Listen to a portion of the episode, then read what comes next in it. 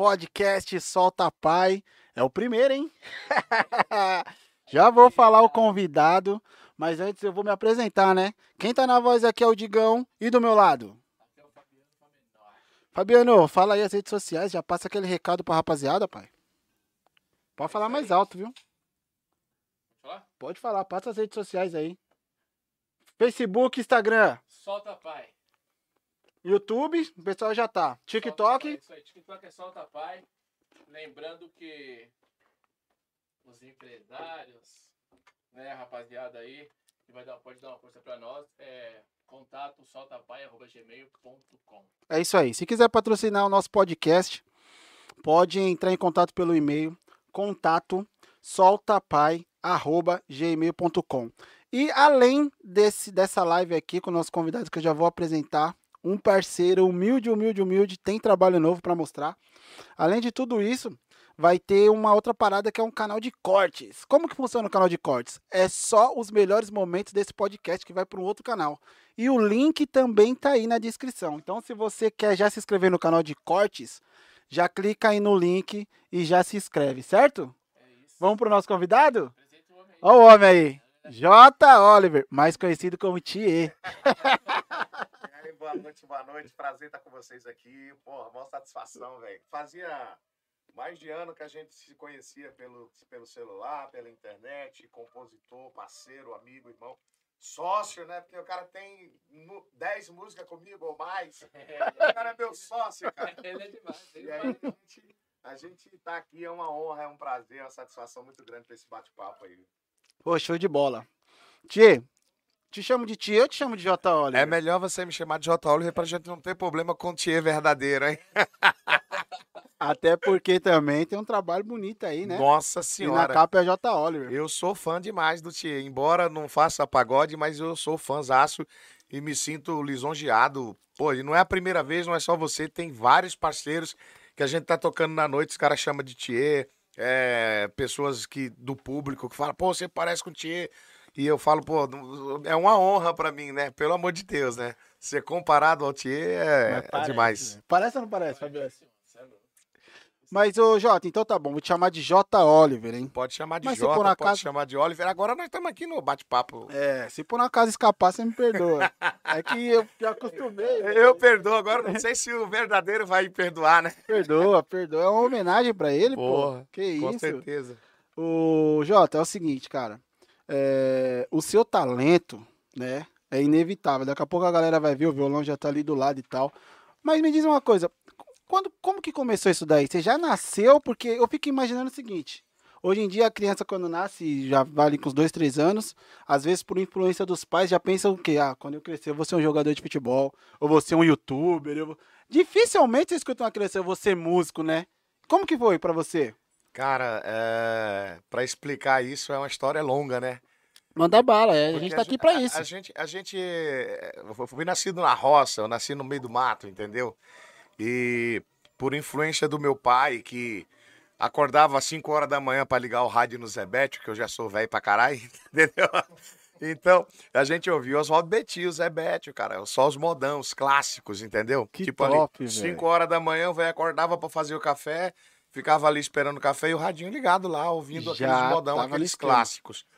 Então, ah, essa paixão que eu tenho pela música sertaneja, pelos clássicos sertanejos, vem disso também. Eu incluo muita coisa no meu show hoje. O que tá tocando na rádio hoje é o que eu toco no meu show, mas tem aquele momento modão que não vai sair nunca do meu show, porque não dá pra você não cantar um Evidências, um Boate Azul, uma Dama de Vermelho, Fio de Cabelo, é, Ainda Onde Chorei de Saudade, não dá pra você tirar isso do repertório. Não tem como. O pessoal pede, né? Nossa senhora, então é, é, cara, aquilo tá impregnado na alma. Então, mesmo moleque, eu não sabia o que era um violão, não sabia o que era, nem como aquilo funcionava, era aqueles rádio motorrádio, aqueles rádio de pilha grandão, e saía aquela música ali.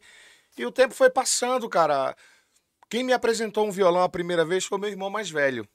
Só que eu não sabia pra onde ia, né? Não sabia o que era aquilo. Eu devia ter 12, 13 anos. Quando Foi o eu seu vi primeiro contato com o vi violão? o primeiro violão. 12 anos, velho. Então, aos 15 anos, 16 anos, eu já estava aqui em São Paulo. E aí eu frequentava a igreja e aí, lógico, que eu comecei a ter toda aquela vivência com a música.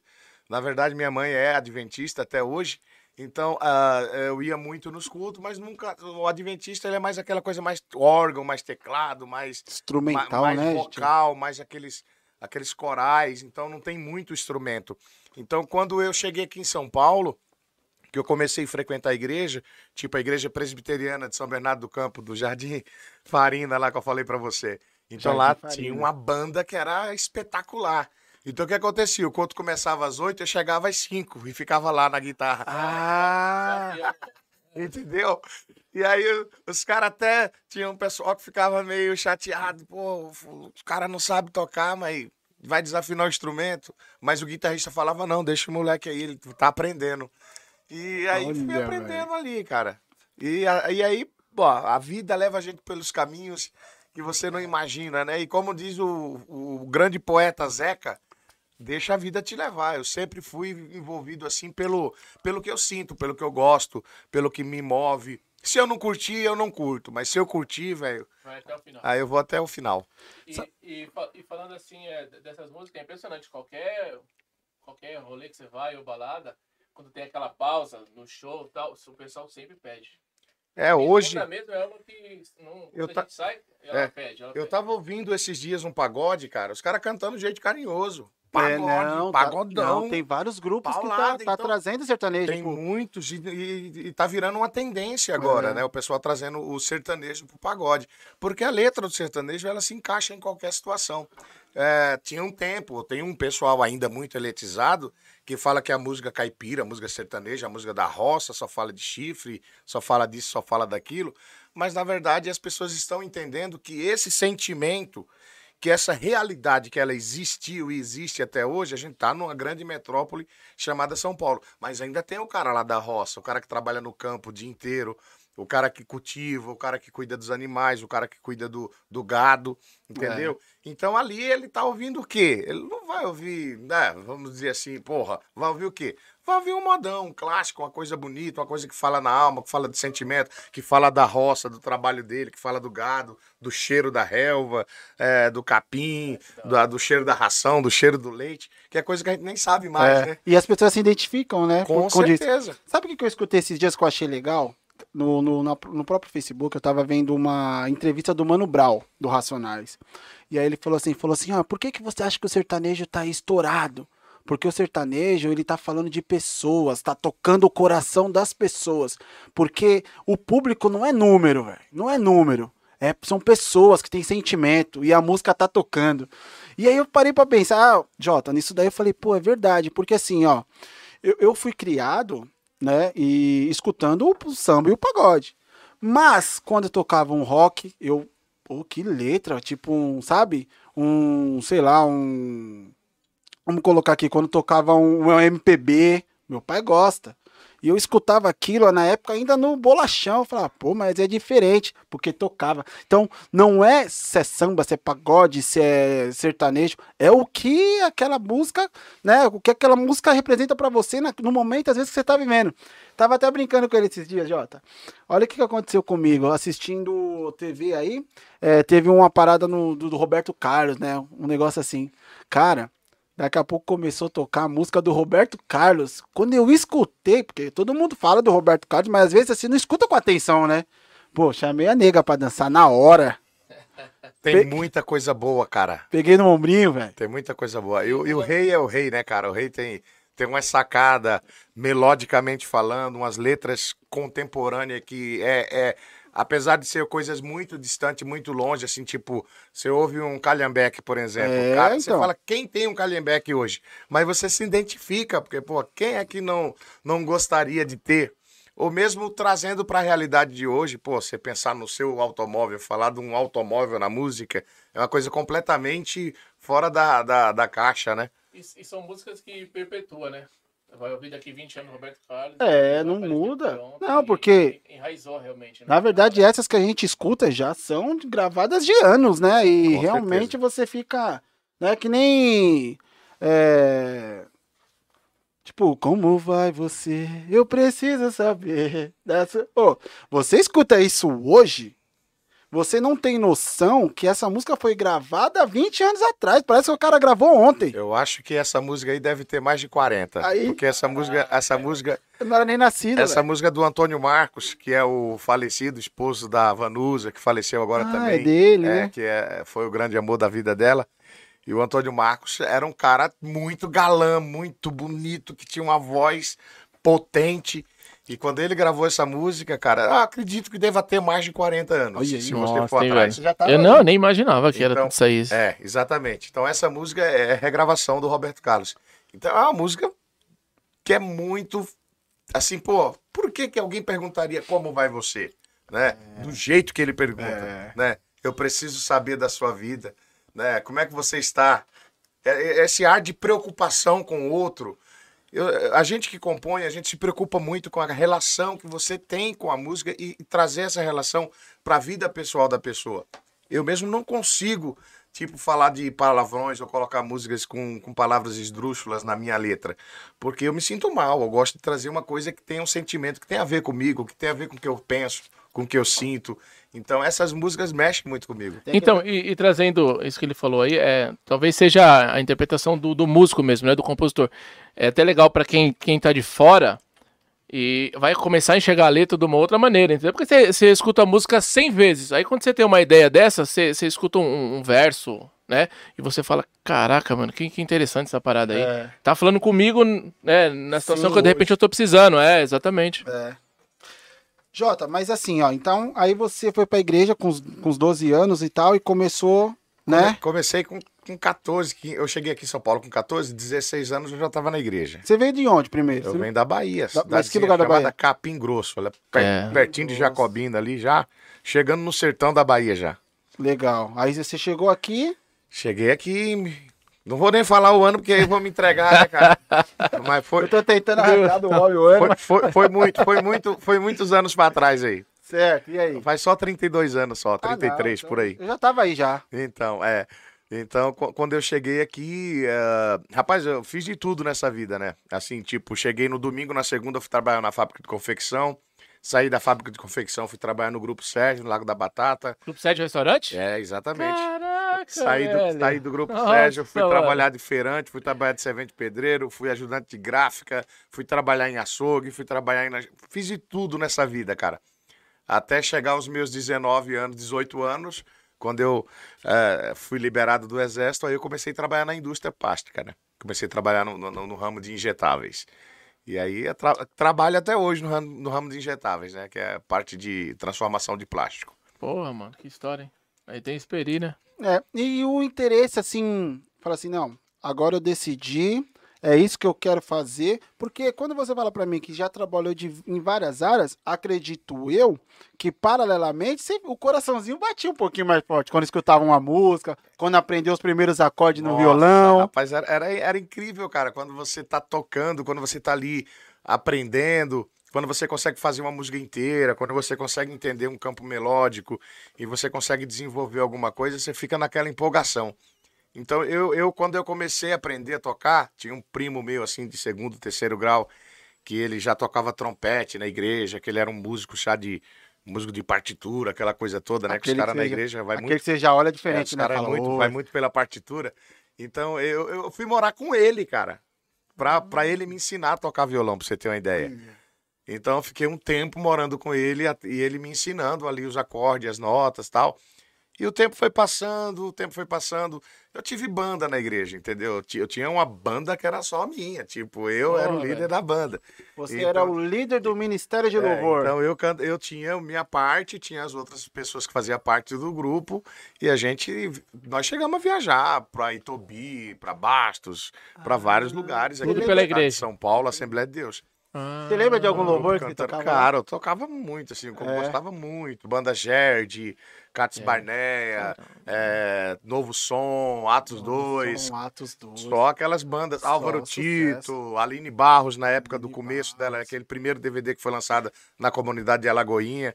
Então tinha muita coisa ali que eu, Vai. que eu absorvi muito, entendeu? Que da hora. absorvi mano. muita coisa daquilo ali.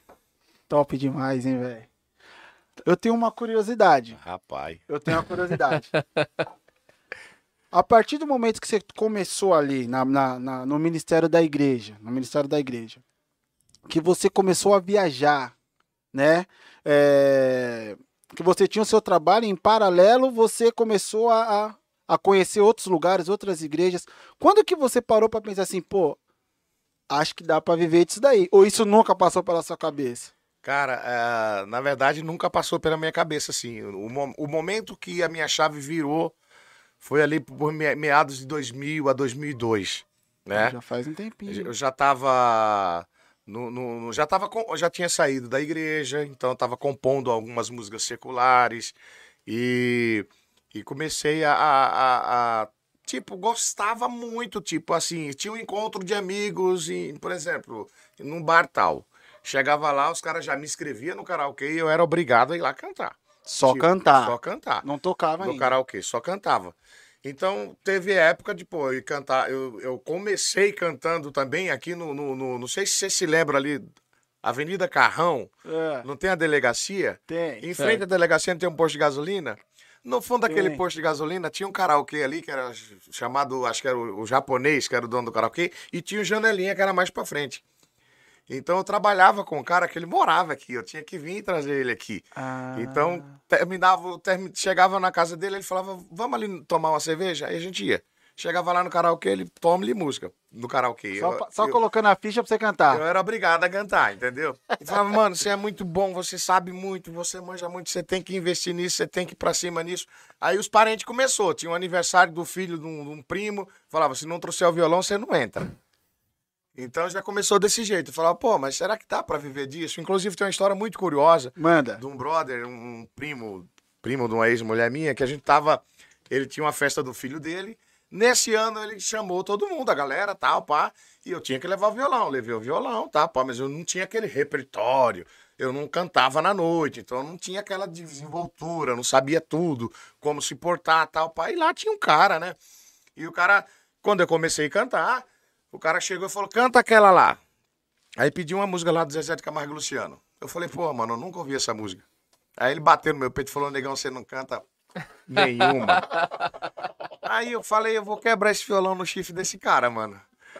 Aí o cara falou, não, calma aí, que esse cara pode te ajudar tal. Eu falei, porra, mas o cara vinha dizer que eu não sei cantar, Vai me ajudar e dar uma Né? voadora Aí, dessa? né, velho, beleza. Passou um ano de novo. Aí teve o mesmo aniversário do mesmo filho. O cara falou: Ó, você tem que ir lá. Eu falei: pô, vamos, né? Era os, era os. Como é que se diz? O ciclo de amizade que a gente tinha. Lá vou eu de novo com meu violãozinho e tal, pá. Quando eu chego lá, quem tá lá? O próprio. O próprio cara. O cara pediu a mesma música. Eu falei: agora eu vou dar na lata Tá dele. lascado. Peguei o violão, comecei a cantar. Foi o primeiro cachê que eu recebi.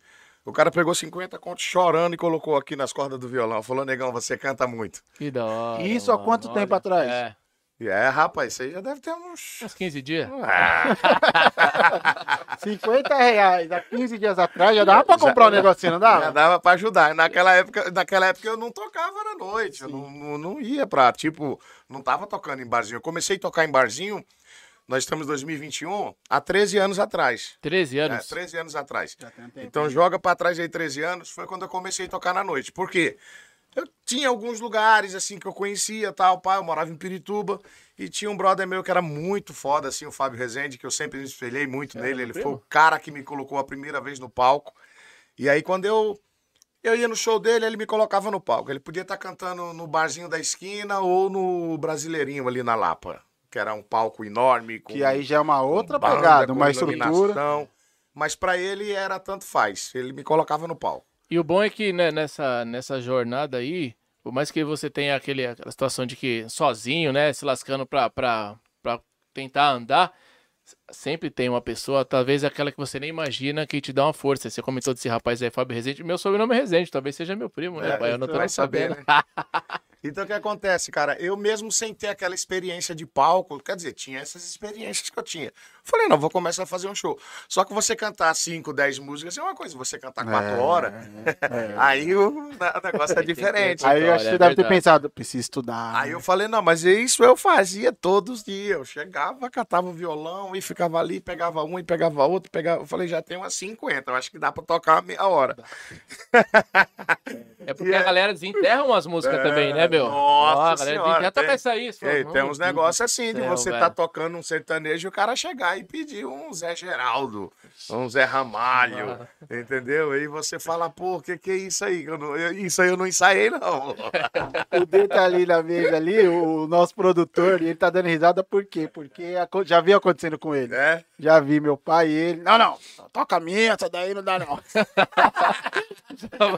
tipo, meu pai gosta do samba, né, velho? Ô, mas não, eu, Tiaguinho, ah, ah, não, eu não É, toco. O não, cara, não. gosta, o cara gosta do Almig Neto, você vai tocar Tiaguinho? Pô, aí é, É, sacanagem. nada né? conta, né? Nada conta.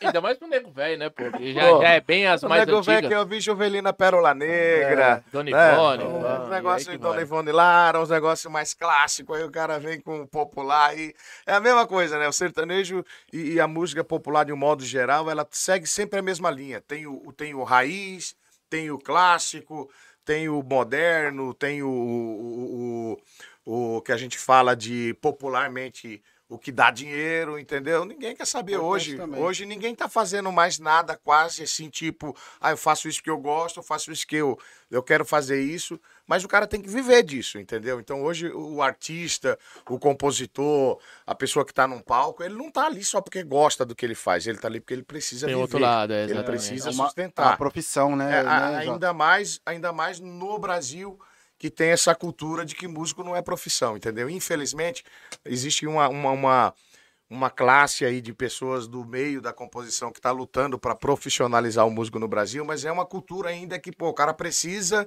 ter um registro na carteira para dizer que é empregado ou que ganha dinheiro.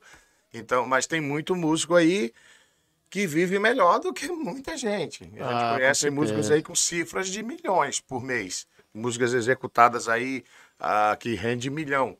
Entendeu? Então, não dá pra você dizer que o cara que fez uma música que gerou um milhão em um trimestre de arrecadação, que isso é uma brincadeira, que isso é um hobby. Não, isso é um É um trabalho. trabalho. E os caras hoje estão encarando muito isso, por exemplo.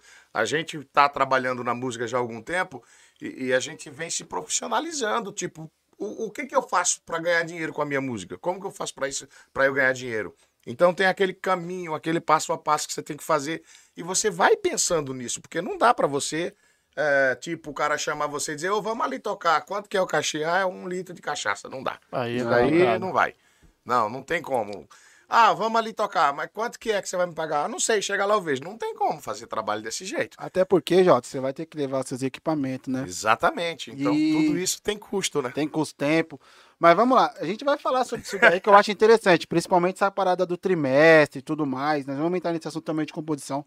Mas só pra eu não perder aqui na linha do tempo, aí você pegou esses 50 reais e você falou assim, pô, meu primeiro cachê, e aí? Cara, na verdade eu trabalhava já numa, numa multinacional inglesa.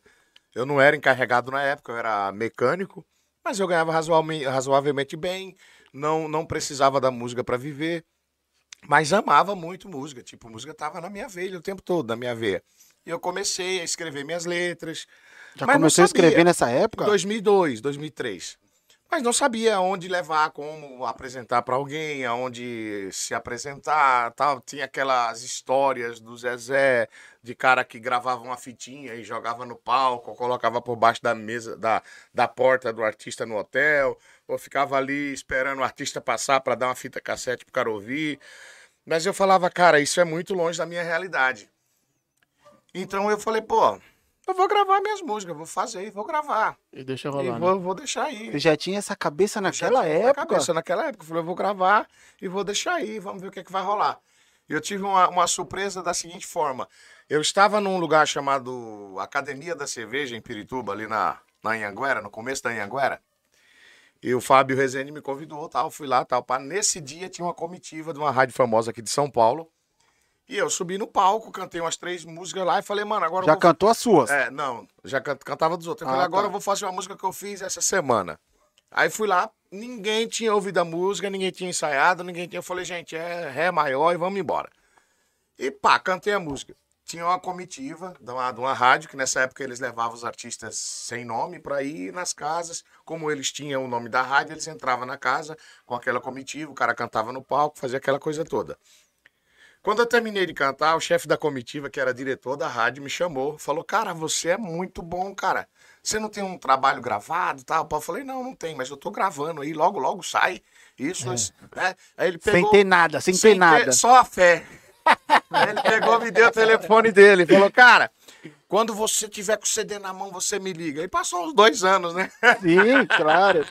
Eu gravei o CD, liguei pra esse cara e falou: Puta, mano, eu já não sou mais o diretor da É. rádio, mas tem um outro cara que ele é o diretor. Pega o contato dele aqui, vai lá, troca uma ideia com o cara. Eu fui lá, levei 20 CD pro cara, o cara falou: Puta, mano, obrigado, vou apresentar lá pra. pra pra diretoria lá, tal, pá, e de repente a gente consegue fazer alguma coisa. Eu falei, beleza. Eu falei, mas só a título de curiosidade, quanto que é assim por mês pra tocar uma música na rádio? Aí ele falou, lá a gente cobra uns 150 mil reais. Isso em 2007, 2008. Cara, Imagine hoje. Eu falei, rapaz, deixa pra lá esse negócio aí.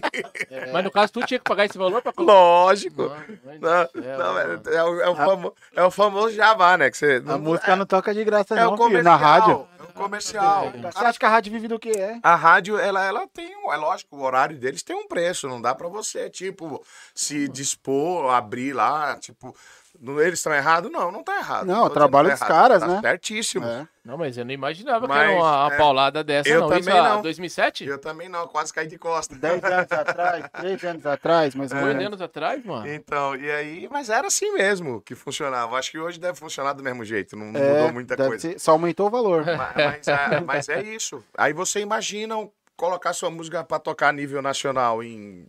ah, Em todas as rádios. Imagina quanto de dinheiro que você tem que É, desembolsar. e, e pra quem caminha sozinho, muito mais difícil ainda. né? Agora me diz uma coisa, Jota. Nesse seu CD que você levou pra rádio, todas autorais? Esse Ou tinha CD alguma regravação? Eu trouxe de presente pra você os dois CDs. É isso, hein, meu E eu, e eu trouxe um adesivo só. Eu cometi esse erro de trazer um adesivo só.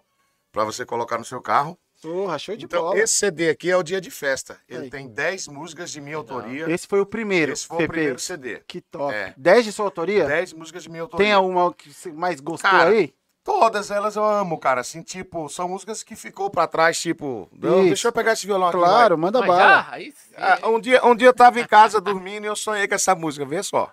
Calma, calma, calma. Pera aí. Você Não tava em não? casa sonhando e... Não, eu tava em casa sonhando. E olha, eu vou contar a história. Eu morava em Perus. É, conta. Eu morava em Perus. E, e na casa era um tipo um sobrado. E tinha duas, duas casas embaixo e duas casas em cima. E a minha casa era de baixo, do outro lado. E os dois caras que moravam embaixo eram dois policiais. Certo. E o que morava na frente também. Então eu acordei 4 horas da manhã com essa música, sonhando com essa música, catei o violão e comecei a tocar música. Inteira, já vem inteira É, pra já você? vem inteira, velho, assim. Inspiração. Aí, velho, o que aconteceu? Eu trabalhava das 2 às 10, das 14 às 22. Então eu chegava em casa tipo 11 horas. Eu chegava e catava o violão. E ia até uma hora, duas horas da manhã ali. E aí, um belo dia, esse- o vizinho chegou pra mim e falou: Porra, mano, você não deixa ninguém dormir mais com essa porra desse violão. E o cara era músico também, ele tocava trompete. O cara era da banda Então da polícia. entendia. Da polícia, né? É. Eu falei, pô, mano, é, vamos arrumar uns horários aí que. que... Intercalar, né? Aí eu falei, pô, mano, o cara é da força tática, eu não vou bater de frente, não. Parei de tocar. Aí um belo de um dia eu tô lá, o vizinho do, da frente batendo na janela. Porra, mano, tava tão gostosinho Olha, as tá músicas aí, por que, que você parou? Eu falei, rapaz, é, você me deixa numa situação difícil. Fala, fala com o homem aí, do outro. Você é do exército, você é do exército, sou do exército, aí já fala, ó, fala com o cara do exército aí que mandou tocar. E aí, mas era assim, tinha essas tretas. Tipo, eu acordava 4 horas da manhã e catava o violão e Meu conversava. manda aí que eu fiquei E aí, curioso, essa é mais ou menos assim. Hoje é dia de festa, festa de rodeio. Que grande emoção, meu coração, muito prazer em revê-los. Deixa alegria na arena, contagiante emoção. Entra na folia, solta a alegria, bate na palma da mão. Batendo a bota no chão e levantando o chapéu. Vamos fazer poeirão. contagiar o céu. Bati na palma da mão, fazendo a roda girar. Manda tristeza pro Beleléu, arena é o nosso lugar. Então essa foi a primeira música do CD, cara. Eu, eu quase apanhei por causa dela. Mas é, foi assim, né? As outras eu sempre tive aquele.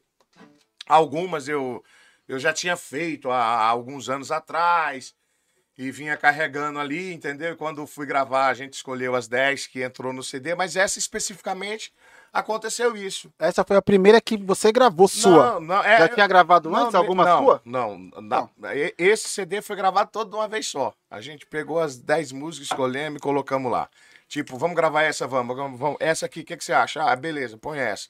Aí colocamos. E sozinho? Você fez ela sozinho? Sozinhos, todas as 10 aqui foi sozinha. Na verdade, quando eu fiz essa. é, é, quando eu fiz esse CD, eu já tinha 26 músicas autorais. Porra. E aí eu- a gente escolheu das 26 as 10 que entrou no CD. E as outras eu acabei, tipo, vai esquecendo e ficou guardada, né? Então, Ó. deixa eu te falar, no lance das, das composições mesmo, é, que nessa daí foi na madrugada, teve um estalo, Aham. mas é de acordo com, com de repente, uma discussão, não sei, com a, com a patroa, ex-patroa, isso também rola, de repente, quando. Que eu, eu escutava falar que os músicos, quando tava muito louco, tinha inspiração pra, pra fazer música, não sei. Então, como eu tenho a oportunidade de, de você estar com a gente aqui, eu estou perguntando. Tem, tem um, um caminho, às vezes pode acontecer do nada, às vezes você tomou três caixas, você caiu a cerveja no chão, você lembrou uma parada e ó, dá música isso aí. Às Entendeu? E aí vezes você vai. é que assim, funciona pra cada um de um jeito, entendeu? Tem gente que, que vê um beija-flor voando e imagina uma música, entendeu? De boa, sóbrio, sem pensar em nada. E tem gente que, que gosta mais de, de, de transmitir aquilo que ele tá sentindo. Tipo, o cara tá chateado, brigou com a mulher, como você falou, ou qualquer coisa do gênero. Aí o cara começa a pensar naquilo. Ou você vê uma pessoa. que é muito imaginatório. Tipo, é, o compositor, ele é um criador de história. Então ele inventa muita coisa, ele cria muita coisa que às vezes passou pela cabeça dele, não é uma história real, óbvio, às vezes até é, né? Quer dizer que não, porque tem, tem muita história que realmente é real, mas tem muita história que é coisa criada. Por exemplo, ah, eu tenho nesse, nesse CD aqui eu tenho uma música chamada Jogo Duro, que é a história de um brother que trabalhava comigo. Ele contou pra mim falou, mano, até a fulana que tava ali que ela dá bola pra mim e tal, pá, mas quando eu chego junto ela sai fora. Aí eu falo, porra, ela dá bola e sai fora. Eu falei, pô, vou fazer uma música dessa merda aí. Aí. Aí que peguei e fiz jogo mano. duro. O jogo duro, ela é assim: você me provoca de qualquer jeito, me tira do sério e me faz delirar. Me diz bobagem, mas quando eu encaro, diz não dá. Me olha com olhar carente, me olha com olhar carente, cheio de paixão. Aí diz pra mim que não é meu seu coração. Aí fala, porra, aí não dá, né? Aí o cara começa a Só jogar. instigou tipo, o cara, né, velho? Mais ou menos assim. Exatamente. Sabe, o que, que eu per- percebo, Jota? Que o compositor ele é muito solitário, velho. Sabe por que, que eu tô falando isso? Porque às vezes você faz uma paradinha ali, você escreve um negócio e é só pra você. Você não tem. Você, você fala, "Vou- essa aqui não dá pra mostrar ainda porque eu tô gostando dela, mas eu não sei o que, que Fulano vai achar. Não sei se já aconteceu isso com você. Então é uma coisa, uma parada muito solitária. Pra você chegar ao ponto de escolher 10 e gravar, é porque você já. De repente já mostrou pra alguém, alguém falou, pô, tá legal, porque é uma indecisão. E eu já vi várias histórias, Jota, de cara falando assim, pô, gravei essa música, ela nem ia entrar no repertório da, na última. Da Uma última. Foi. E virou música de trabalho e virou sucesso. Que É história. muito louco, velho. Agora no lance de, de- da música, assim, que nem teve aquele gesto lá do pessoal joga fi, a, a fita cassete lá, ou espera o cantor passar pra tentar, pra, pra tentar divulgar a música dele. É, às vezes a pessoa tem, tem o, seu, o seu CD e aí tem, o- tem o custo, né, que é difícil pra colocar nas rádios e tal, que a condição financeira realmente é. Não dá pra acompanhar, né? Esses, esses valores aí. Mas assim, você acha o quê? A música, é, mesmo de repente ela não, não, não sendo cantada por um cantor famoso, reconhecido na mídia, midiático aí, é, é, é mais difícil, no caso, ela explodir? Ou, se, se essa minha música tá na boca do Zezé de Camargo, ou tá na boca do Daniel, com certeza vai vender milhões de discos. É. Tem, tem esse lance? Porque. O, o- o compositor ele é muito apaixonado também pelo que ele faz. Então, às vezes você faz alguma coisa e imagina. Hoje eu penso assim, porque a gente ah, estudou, a gente estuda o mercado, a gente trabalha hoje pensando no mercado. Pô, eu quero que o fulano grave uma música minha um dia. Só que você tem que ter essa mentalidade que você, até chegar no fulano, tem várias, uma, várias Outras etapas, que você etapas. tem que passar. E, e, por exemplo, eu fui muito feliz e, e sendo e de fazer o meu próprio trabalho. Tipo, eu vou gravar essas músicas aqui. Lógico que antigamente, naquela época, ah, os meios que você tinha de levar a música era esse. Conhecer alguém que conhecia alguém que ia levar pro Quer levar fulano. outro. É, ou pegar uma fitinha e ficar ali implorando pro segurança entregar pro cara, que o cara não vai ouvir.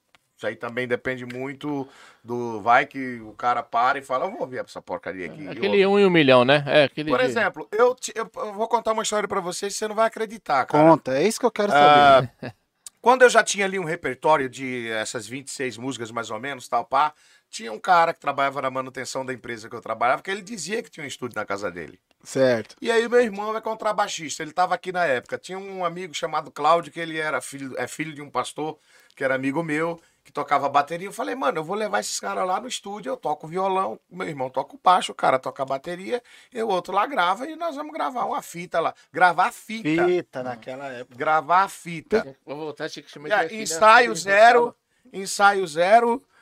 Eu queria ouvir essa fita de novo pra ver como é que Deveria ficou. ter guardado. Mas eu não tenho essa fita, cara. Eu não sei o que, é que eu fiz. Eu acho que essa fita deve estar com alguém. O que aconteceu? Eu peguei essa fita, velho, e gravamos lá umas 16 músicas lá tal.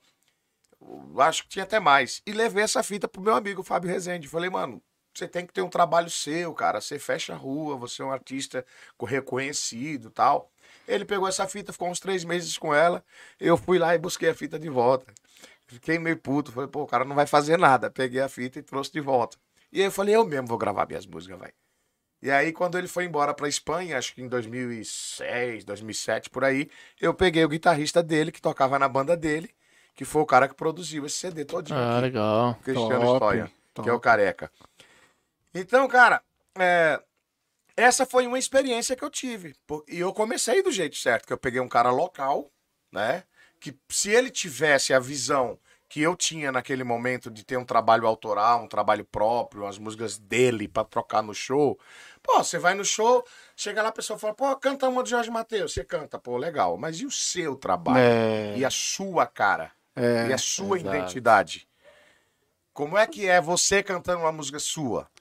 Então, muita gente não pensa nisso. Isso é uma dica até pro pessoal que tá cantando na noite, que tá to- tocando no barzinho. Nada, eu toco no barzinho há 13 anos. Eu adoro tocar em barzinho. Eu prefiro até um barzinho do que uma balada, pra ser sincero. Mas, cara, tem que ter um trabalho autoral, você tem que ter uma música sua pra dizer, pra, pra, como diz o ditado, um- uma música pra chamar de sua, entendeu? É. Essa música é minha, ou seja, eu paguei pra gravar ela, que seja de outro compositor. Porque às vezes também o cara não sabe compor. A gente É. tem que entender que tem muita gente que não sabe compor.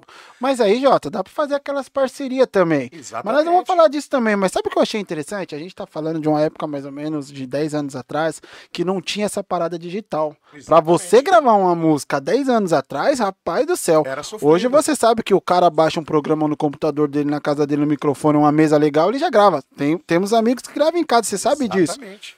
Então, eu não tenho dúvida que você já começou certo e assim, e na frente de muita gente, porque você você tava fazendo o que o pessoal tá fazendo, tá tentando fazer hoje com toda essa tecnologia. Você já fazia lá atrás, velho. Você imagina você ir numa garagem e olha, rapaz, eu vou falar um negócio pra você. Uma das coisas mais incríveis, assim, bizarra, eu acho que é. Eu, eu, eu, eu devo achar essa fita. Acha. Puta, não é possível que eu não encontre essa fita.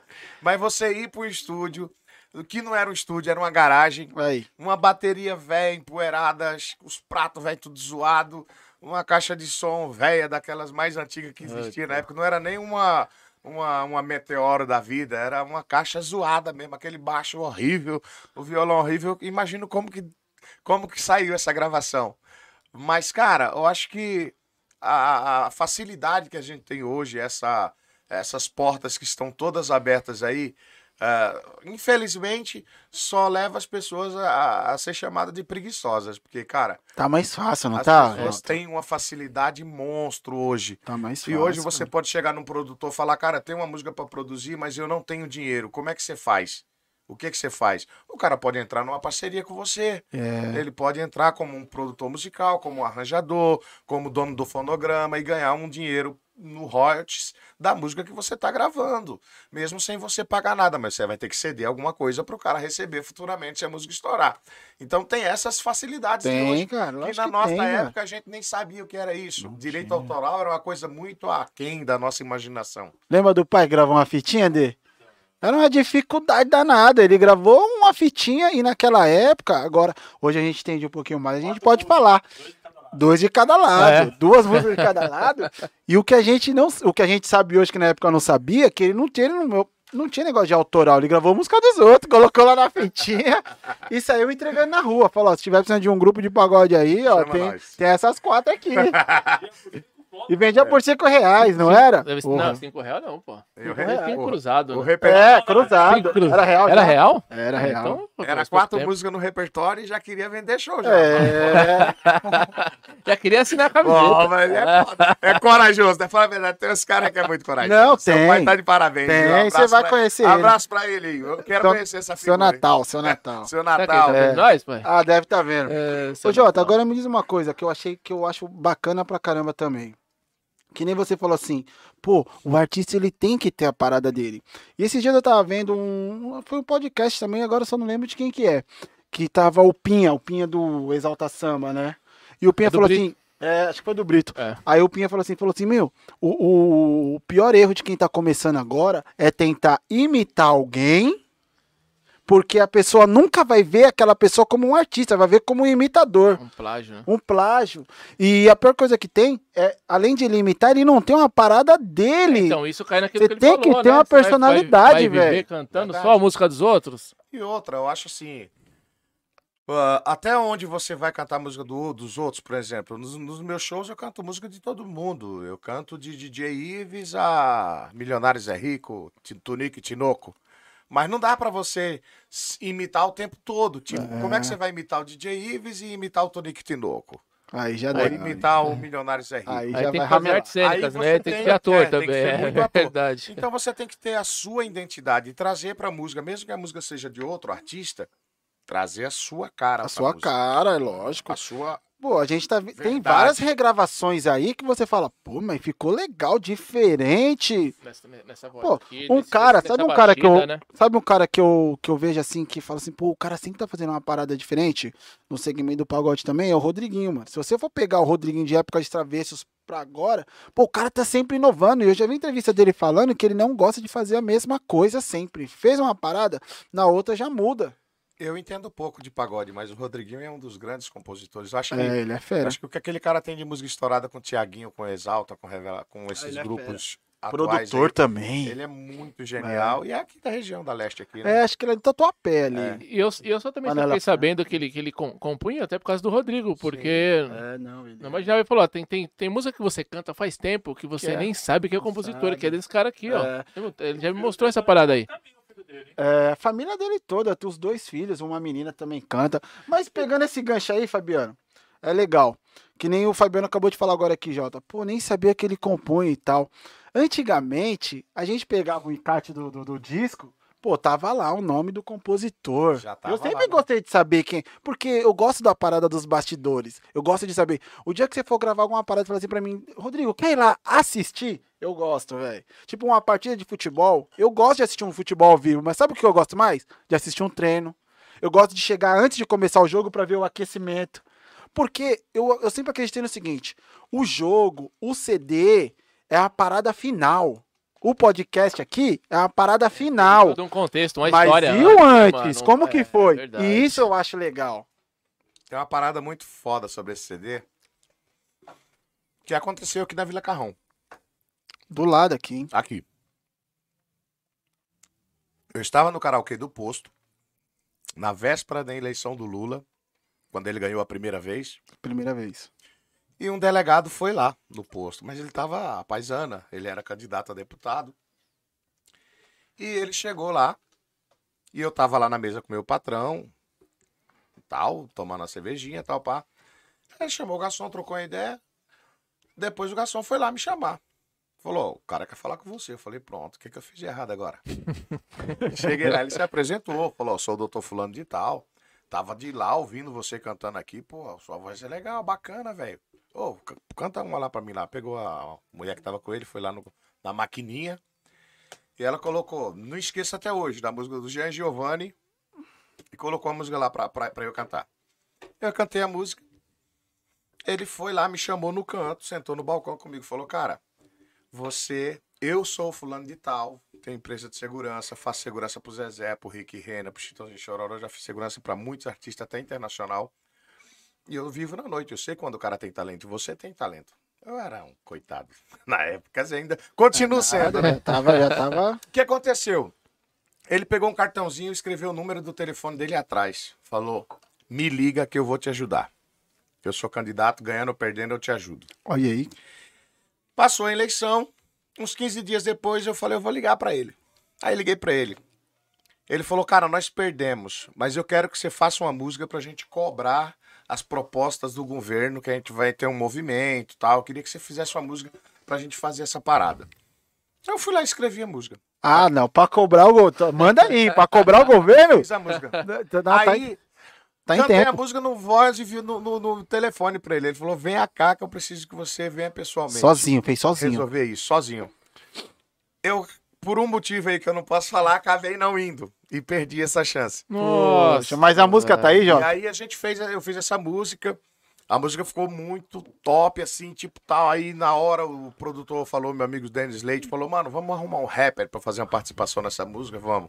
Ele arrumou um rapper lá, o TNO, e ele fez uma participação nessa música, ficou melhor ainda. Acho que você consegue tocar ela aqui, né? Que ela Vê é se você mais- lembra aí. Porque pra cobrar, pra cobrar o governo, É, tem que ter tem que mandar, tem que mandar. Fazer um trecho meu aqui que não dá pra fazer o rapper, né? Não, tranquilo. Tá tudo errado, tá tudo ferrado. E você diz que não é culpado. Crianças abandonadas, nos vícios largadas. E todo mundo só pagando pra ver. Tá tudo errado, tá tudo ferrado. E você aí olhando, de braços cruzados. Eu não voltei pra você em vão, não. E aí, do rapper? Pra você não ser mais um corrupto ladrão. 500 anos de Brasil e nada mudou. A ignorância aumentou. Ignorância, pobreza, mentira. Aí entra o rapper, né? Fazendo Sim. as paradinhas da hora. Cara, top Cara, demais. eu. mano. eu Atemporal, hein? Porque isso tá acontecendo até hoje. Nossa, É, dizer, vai demorar, um- vai mais, né? demorar uns dias aí pra, pra mudar isso aí. vai É. Então, essa, essa música, cara, eu, eu falei, puta, mano, não acredito que eu fiz isso. E acabei perdendo a chance de, de, de manter o contato com o cara na época, por causa de algumas coisas, sabe? Sei. Sei. E aí, as mulheres. É, a palavra não diz, vai ó, não, que você tá procurando. a mulher pretexto sábia pra- edifica a tá sua casa. sair, tá procurando. Tipo, pô, você tinha que pedir um habeas corpus pra sair, pô. É. Eu só ia mostrar a música pro cara. Ai, Mas ai, viu? acabei, sabe, a gente não gosta de contrariar, entendeu? Na época. Quer dizer, a gente tentou resolver, né? Mas não teve jeito, acabei separando de qualquer jeito. Eu acho que eu acho que fica um ponto de interrogação, que nem teve o cara que falou para vir, vou te ajudar, vem aqui. E justamente nesse dia aconteceu um- algum imprevisto, ou enfim, que não pode ser comentado. Mas eu fico pensando assim, caramba, será que ali seria a, a, tipo, a guinada da minha vida? Ou será que não? Porque às vezes você espera por uma, por uma oportunidade, ela aparece e aí acontece um monte de coisa para você não ir. Algumas vezes, cara, é, eu acredito no seguinte. Eu tive muitas outras oportunidades que eu abracei que não deram certo. E eu tive duas oportunidades que eu não abracei que eu gostaria de ter abraçado, que eu acho que com certeza teria sido a guinada da minha vida. Imagina em 2004, foi isso? 2004 que o Lula foi presidente a primeira vez? Ixi, aí você me pegou, hein? Você Pesquisa aí, produção. Ô, É, companheiro, companheiro, pesquisa aí. vem, companheiro. Imagina em Eu 2004. acho que foi sim. Foi 4 e 8, não foi? 4 e 8, aí depois veio a Dilma, não é isso? Não, é que ele ficou dois mandatos. É isso. Ah, Então, 4, aí depois 8. Não, então foi antes, pô. Aí, produção vai achar pra nós. É, vai pra lá pra gente nós. ter ideia. quando o Lula- Indiferente, vai lá. Mas o que acontece? É, a, a, a- eu tive duas oportunidades que eu perdi exatamente por causa dessa pessoa, que essa foi uma e eu tive uma outra também.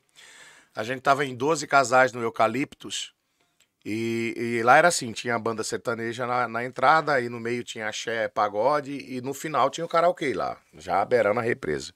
E foram lá e me inscreveram. Sem te falar nada. É. Ah, você vai cantar. Eu falei, ó, porra, mano, tem um monte de gente aí, não vou cantar não. E aí o que aconteceu? Eu fui, na hora que o cara me chamou, tal, número tal, tal, tal, tal, é o Jó, é o Jó. Fui lá correndo. Cheguei lá, eu tinha escolhido lá a música pra mim, cantado, um Bruno Marrone. Eu, pá, peguei o microfone, pai, cantei. Aí chegou dois caras com combo de uísque, parou na minha frente, ficou olhando pra mim, balançando a cabeça. Porra. Quando eu desci, os caras já me grudaram ali. Falou, mano, você canta onde? Eu falei, não canto em lugar nenhum, cara. No meu chuveiro. Canta aqui na beirada da represa. Eu não sou cantor, não. Eu vou, pô, mano, mas você é muito bom, não sei o que. Eu perdi uns 15 minutos ali conversando com o cara e a mulher virada no girai ali, olhando. Ih, tipo, meu igual Deus. aquela ali. Eu falei, meu Deus do céu. Já acaba zoiando. Aí, rapaz. Aquela ali é a dona do é, estúdio. se, se ela quiser mandar ela- nós embora agora, Daqui a pouco embora. ela fala, acabou, cada um pra sua casa. Aí, né, rapaz, o que aconteceu? Eu fiquei ali 15 minutos conversando com ele. Ele falou, mano, eu sou sobrinho do empresário das Ronaldinha, na época era. Ronaldinho, Ah, lembra? Lembra, pô. E ele tá procurando um artista. Tem certeza que você lembra? Pelo amor de Deus. Ah, imagina se ele não lembra. Ó a dona do estúdio, ó. Eu não posso falar o que eu pensei agora. Mas aí o que aconteceu? É, o cara falou, mano, meu tio, ele, ele tá procurando um artista pra investir. Amanhã vai ter um almoço com os empresários, tal, pá, pá, pá. E ele me fez a proposta. Falou, não, eu queria que você viesse pra te apresentar lá, tal. Falei, beleza, me dá o seu telefone. Ele me deu o telefone, mas nisso, fi, a mulher já tava soltando fogo pelo nariz, já. Parecia o dragão de... Com... dra- Dragão de comodo. Você que a minha noite acabou. É, você fica dando atenção pros bêbados, pra esses vagabundos. Eu falei, mano, o cara é, é sobrinho do empresário, o cara vai me apresentar pro tio dela aqui, pô. Falei, amanhã vai ter o almoço, eu vou vir. Vai nada, você, você tá atrás de puta, rapariga. Nossa. eu não fui. Então foi céu. duas chances que eu perdi na minha vida que eu me arrependo. Puta, se eu tivesse abraçado essas duas oportunidades, com certeza, hoje seria outra coisa. Mas, cara, teve outras oportunidades que eu abracei, tipo, tive empresário, já tive três, quatro empresários aí, dos caras, tipo, querer ganhar nas minhas costas. De forma, tipo, fora da realidade. né? Como Sei. que funciona? Como que funciona o É. empresário? Ele chega em você, assina um contrato, explica aí, eu não Ó, sei. é, tem, tem, Não faço ideia. Tem várias formas, que, por exemplo, tem um empresário que ele só empresaria, só cuida da sua carreira, e ah, eu quero tanto por mês, ou eu quero X do, do valor do show, ou o cara que vai investir dinheiro. Eu vou colocar 200 mil em você e eu quero 400. Em quanto tempo você vai querer os 400? E é essa negociação que tem que ser feita. Ah, em quatro meses, é, em quatro anos, você recebe, vai, o dobro do que você investiu. Ou duas vezes o que você investiu. Tá bom pra você, tá bom pra você. Só que acontece, você tem um cara que vai só colocar o dinheiro, resolve? Não resolve. Você tem que ter o cara que vai colocar o dinheiro, mas que também vai trabalhar com você, vai abrir portas, vai, vai divulgar. Vai divulgar, vai marca, divulgar o vai trabalho, vai exato. criar uma marca, vai criar um, um, um- um mecanismo para você fazer o trabalho e, e- e trazer esse resultado de volta, entendeu? Então, tem muita gente que já colocou dinheiro em artista e perdeu, porque eu não sei porquê, né? Você pode colocar 10 milhões no artista, se você não souber trabalhar, você não vai... É como bolsa de valores, não adianta você colocar o dinheiro lá e esperar que o, É, aquilo lá renda sozinho. Você tem que ficar movimentando o tempo todo. Eu vou investir nessa, nessa ação aqui. Subiu. Subiu. Vendo. É, Caiu, compro. Eu vou pro investimento, é. É mais ou menos isso. Então você é um artista. Pô, eu vou investir um milhão em você e vou ficar em casa sentado esperando as coisas é tipo-. Não, pô. Lula deu uma voadora no Bolsonaro, aí buf, subiu. É. Bolsonaro baixou e deu uma pedrada. Caiu, você tem que estar ligeiro. Sabe o que eu acho É isso disso. Jota? Acontece o seguinte. eu acho que em toda área que você for atuar, você não, ninguém nasce profissional. Mas o mínimo que você tem que fazer é tentar melhorar e se profissionalizar, ser melhor.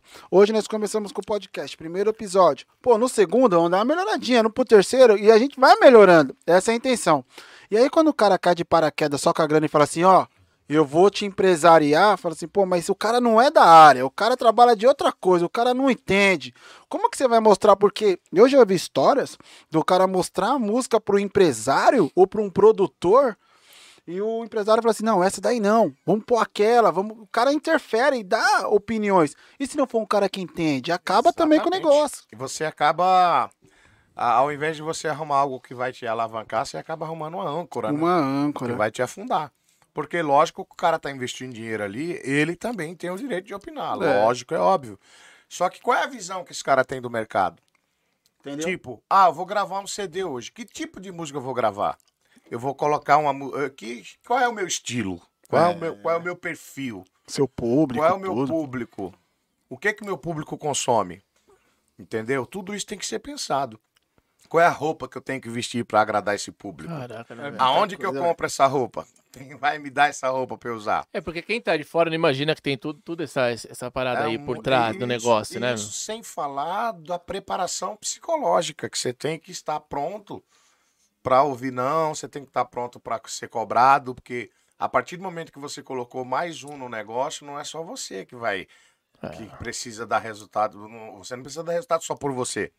E aí você imagina um cara que tem uns 60 funcionários, É, que velho. tem quatro, cinco empresas ali trabalhando com ele, entre iluminação, equipe de som, equipe de staff, segurança, é, hotelaria, os cambal, transporte, tem muita gente envolvida no show business. Então, o que acontece?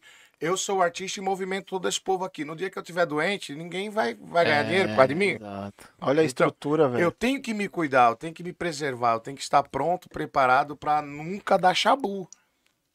Hoje, hoje eu penso assim. Eu não sou um cara que tem um show com grandes estruturas, eu não tenho estrutura, mega estrutura, mas eu penso desse jeito. Quando você é você, mais sua mulher é, um, é uma atitude que você tem. Quando é você mais uns três barrigudinhos, a atitude é outra, pô. Você tem mais É. três barrigudinhos, não é É. só você, mulher. Entendeu? Ah, eu comprei um carro, beleza. É você, os três barrigudinhos e o carro. No carro. Ah, eu comprei uma moto. É você, os três barrigudinhos e a moto. Você tem que pagar. E o carro Já também. não caminha sozinho, né? Então você É. tem tudo. Você- está agregando. ah, o que, que a gente fala? Você está agregando ah, coisas que você tem que dar conta. Você não pode pensar, ah, eu vou comprar e alguém vai pagar. Não tem essa, não. É você que está arcando com isso. Olha a responsa. Então, a partir do momento que, como artista, você. Eu já tive, por exemplo, meu CD tocou, em- toca- tocou em Portugal, em rádio em Portugal, tocou em rádio no interior de São Paulo, em várias cidades, assim, Nordeste. Esse tal. primeiro aqui. É. E eu sempre preocupado, porque eu falo, pô, vou colocar o CD pra tocar em tal rádio, lá no Rio Grande do Norte. Aí um doido me liga pra ir fazer um show lá. Como é que eu vou? É, tem tudo isso, velho. Eu vou sair daqui de É. São Paulo pra ir pra lá? Como? Então é uma questão de você se estruturar. É, muitas coisas não aconteceram assim, tipo, hoje tem a rádio comunitária, tem a web rádio, que você liga, troca uma ideia, falou, sou fulano de tal, tô começando a minha história, então tô, tô com o CDzinho aqui, dá pra você tocar pra me ajudar? O cara vai tocar lá uma semana, dois dias que seja, Sei. um mês que seja, vai. Mas ele vai tocar. Entendeu? Pela amizade. Ah, e Não nesse vai- caso não, não, Não, não rola o dinheiro. Você não precisa pagar, porque é uma rádio comunitária. Se o cara te pedir uma ajuda, tem alguns caras que falam, "Ô, mas me arruma aí 50 conto pra pagar uma luz, uma água, você Aham. também não vai negar que você É. é filha da puta. Mas quer tá dentro da sua condição. Mas até isso me dava medo. Tipo, eu vou colocar o CD pra tocar em Portugal, por exemplo. Tem uma, uma cidade chamada Porto Príncipe lá em Portugal, não sei onde que é bem. Mas tem uma rádio lá que eu acabei entrando em contato com a locutora, fiz amizade com ela. Ela colocou o CD pra tocar o dia inteiro lá. Olha que da E eu hora. falei, que é isso? O povo me chama pra ir pra Portugal. Como é que eu vou? Ora, ora, pois.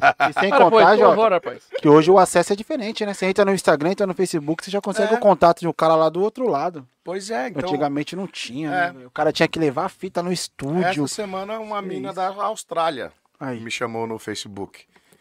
Pô, gostei da sua música. E aí eu, ela mandou lá em inglês, mandou a primeira vez em inglês, eu não entendi nada. Vai pro tradutor. Mandou a segunda, eu falei, pô, mandou a segunda vez. Aí fui lá, catei, fui pro tradutor.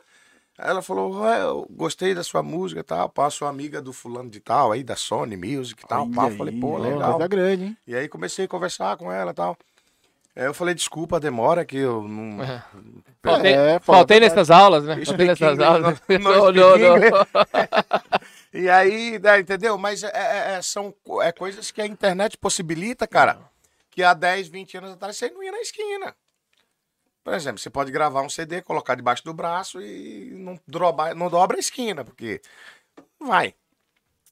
Então, pô, hoje não. Hoje você põe no Spotify e vai pro mundo todo. Rápido, né? Rápido. Artista independente. Ele compõe a música dele, ele grava a música dele, ele que sobe para as plataformas digitais. O cara hoje consegue fazer tudo sozinho. Exatamente. E aí, entrando nesse assunto, Jota, Desse primeiro CD, você ficou quanto tempo aí rodando com ele? Cara, esse, esse primeiro CD, na época que ele saiu, eu estava trabalhando na empresa. Ah, você continua trabalhando. Duas mil cópias eu vendi só lá. Na empresa? É. Porra, que da hora. cópias, mano. Era multinacional, duas, duas mil hein? É. cópias eu vendi lá na empresa. Então o que que acontecia? A empresa funcionava assim. Eu comecei a trabalhar, o pessoal começou a descobrir que eu cantava. Quando tinha festa de fim de ano, tipo festa para mil, mil pessoas, que era a quantidade de funcionários da empresa, Certo. então eles contratavam um sítio, um tipo um resort. Chegava lá, tinha aquela banda tocando. Inclusive, a primeira vez que eu vi o Fala Mansa tocando foi numa festa nossa.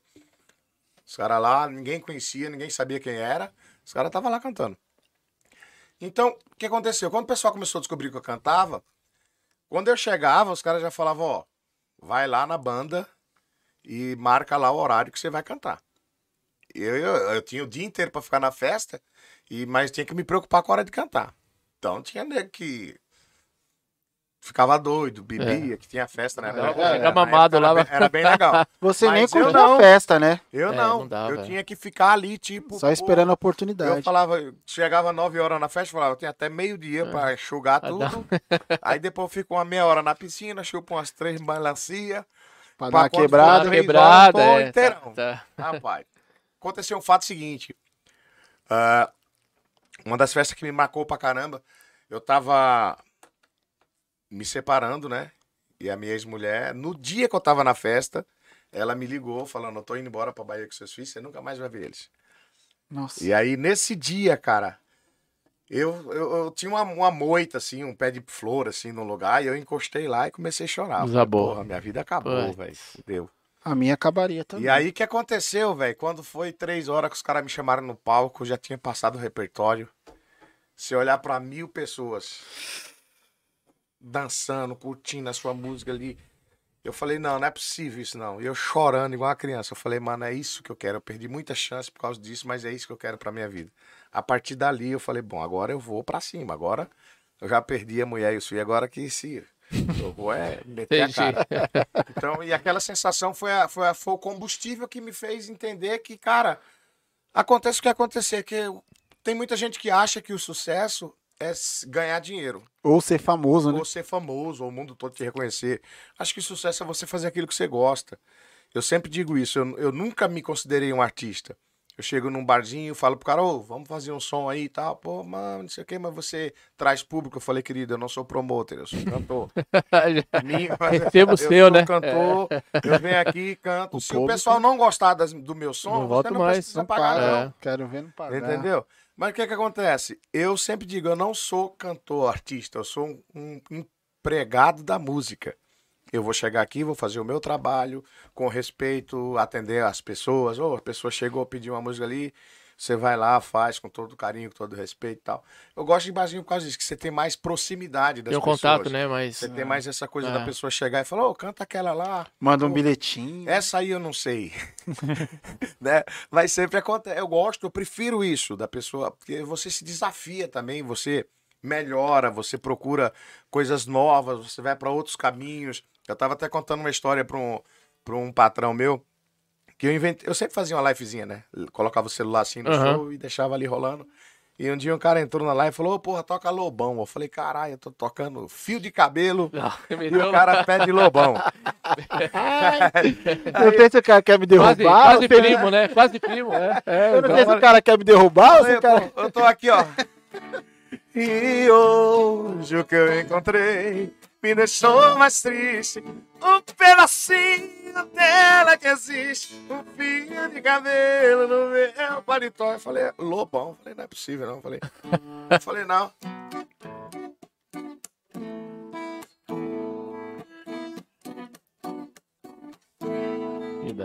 Aí eu falei, não, vou fazer. Eu fiz, rapaz. Falei, depois desse dia eu falei, cara, não vou tirar essa música do repertório, não, porque essa música é muito boa, cara. Eu falei, não, vamos, vamos deixar essa Antes que música. do alguém me peça de novo, deixa eu já tocar, né? É, entendeu? É, são, às vezes você não conhece. Tipo, você não conhece, você não é obrigado a conhecer. E é uma coisa que tá muito, a- muito fora do, É, do seu segmento, né, no caso, que você é. quer apresentar ali.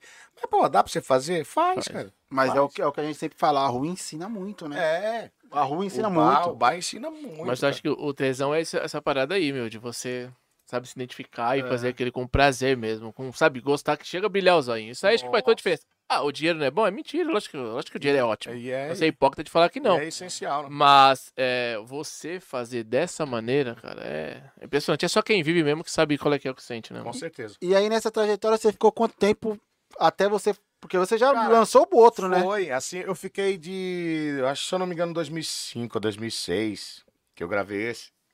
E aí tinha a questão da condição, né, velho? Do dinheiro. Que é difícil mesmo. Do dinheiro, porque, por exemplo, eu gravei esse CD, eu tava trabalhando, tinha condições, mas eu tinha dois BO, né? Que me levava ali uma parte E leva, viu? boa do, do, do, do salário. Mas esse aí eu gastei tipo 10 pau, entendeu? Pra gravar o CD.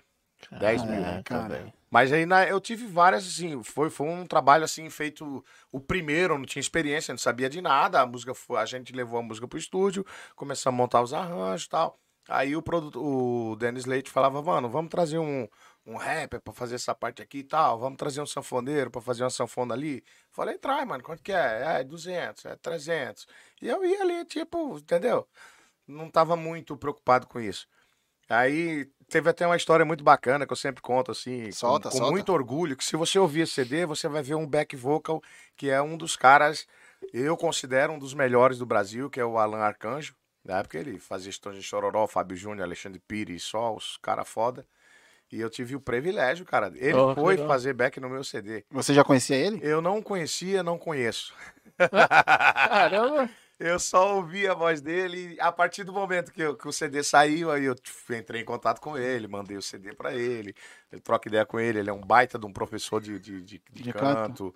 É, infelizmente ele tá meio longe, né? Acho que mora em Campinas, se eu não me engano, se fosse mais perto.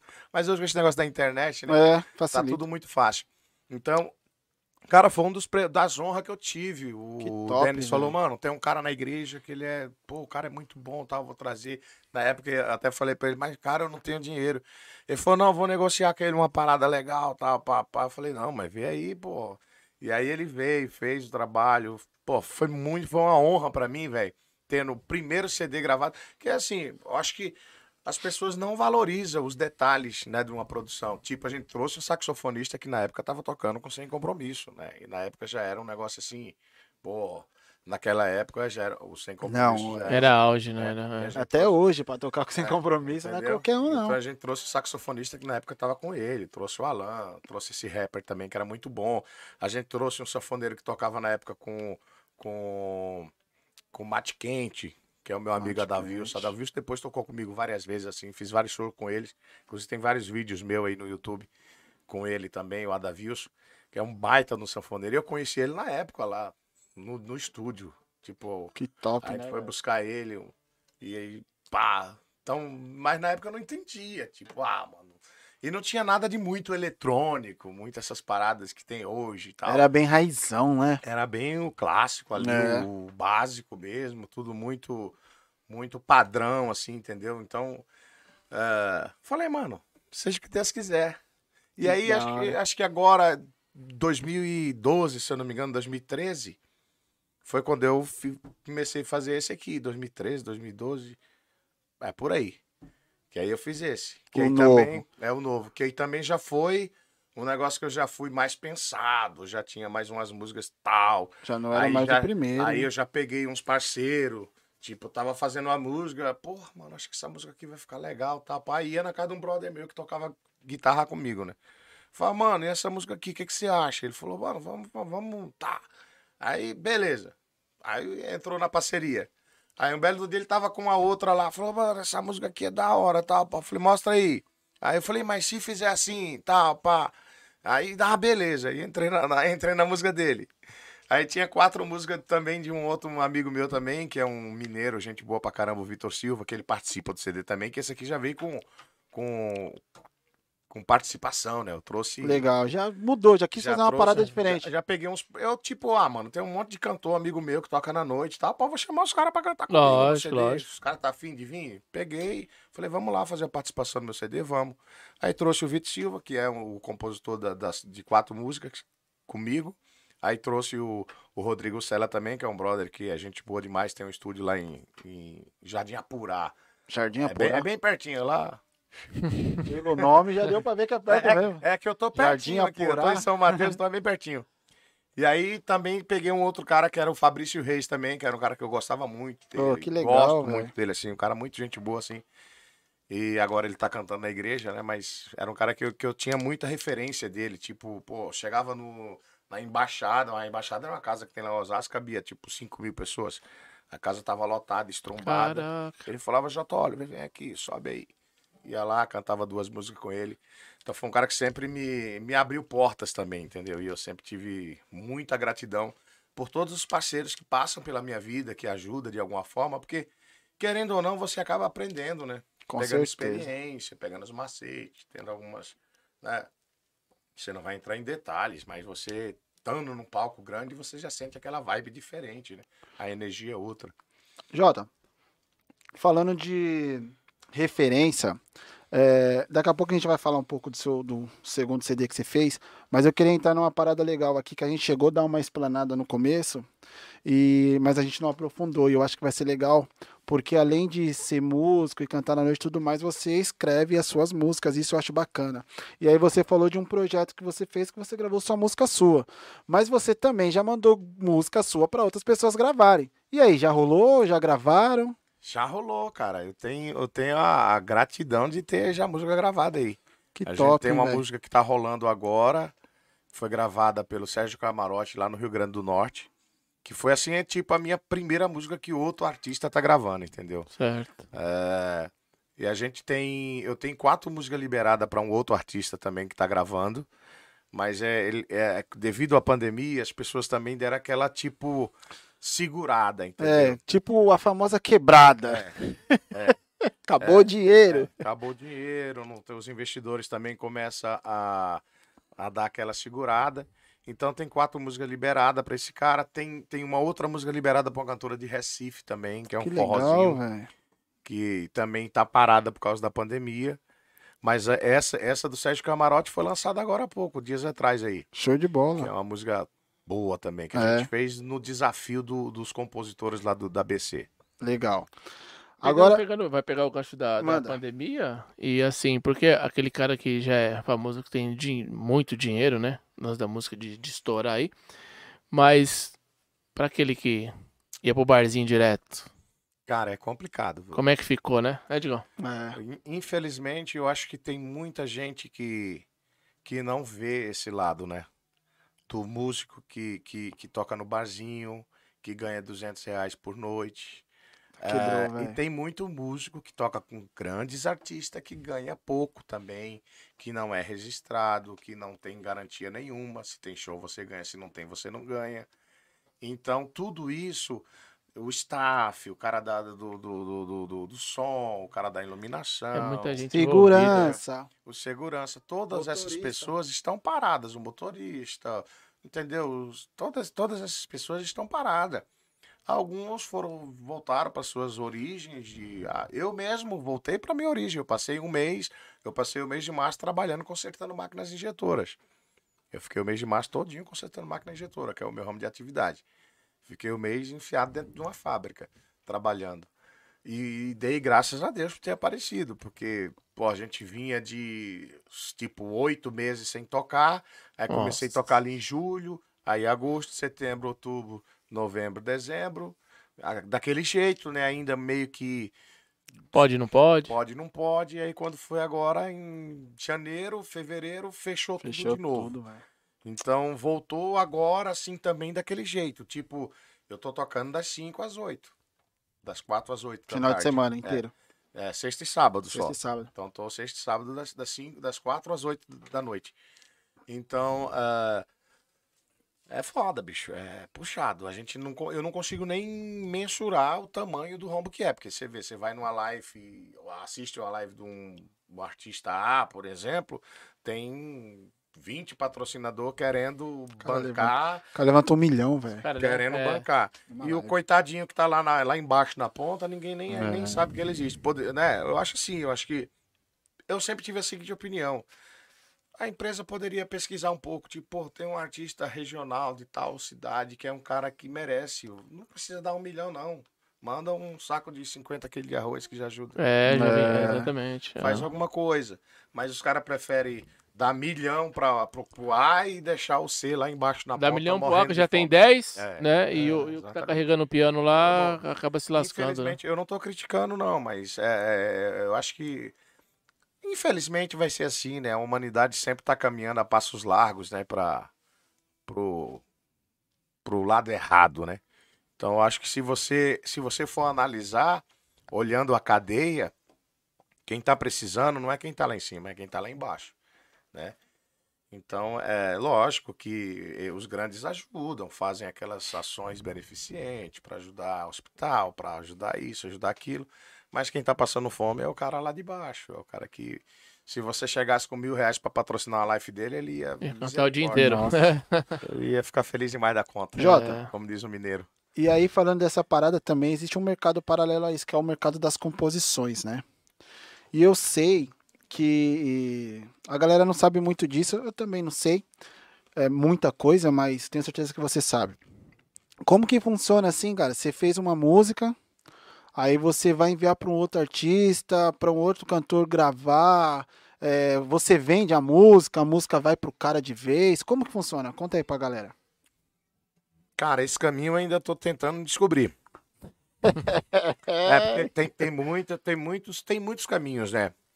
Às vezes você procura o amigo que conhece o amigo que conhece o cara.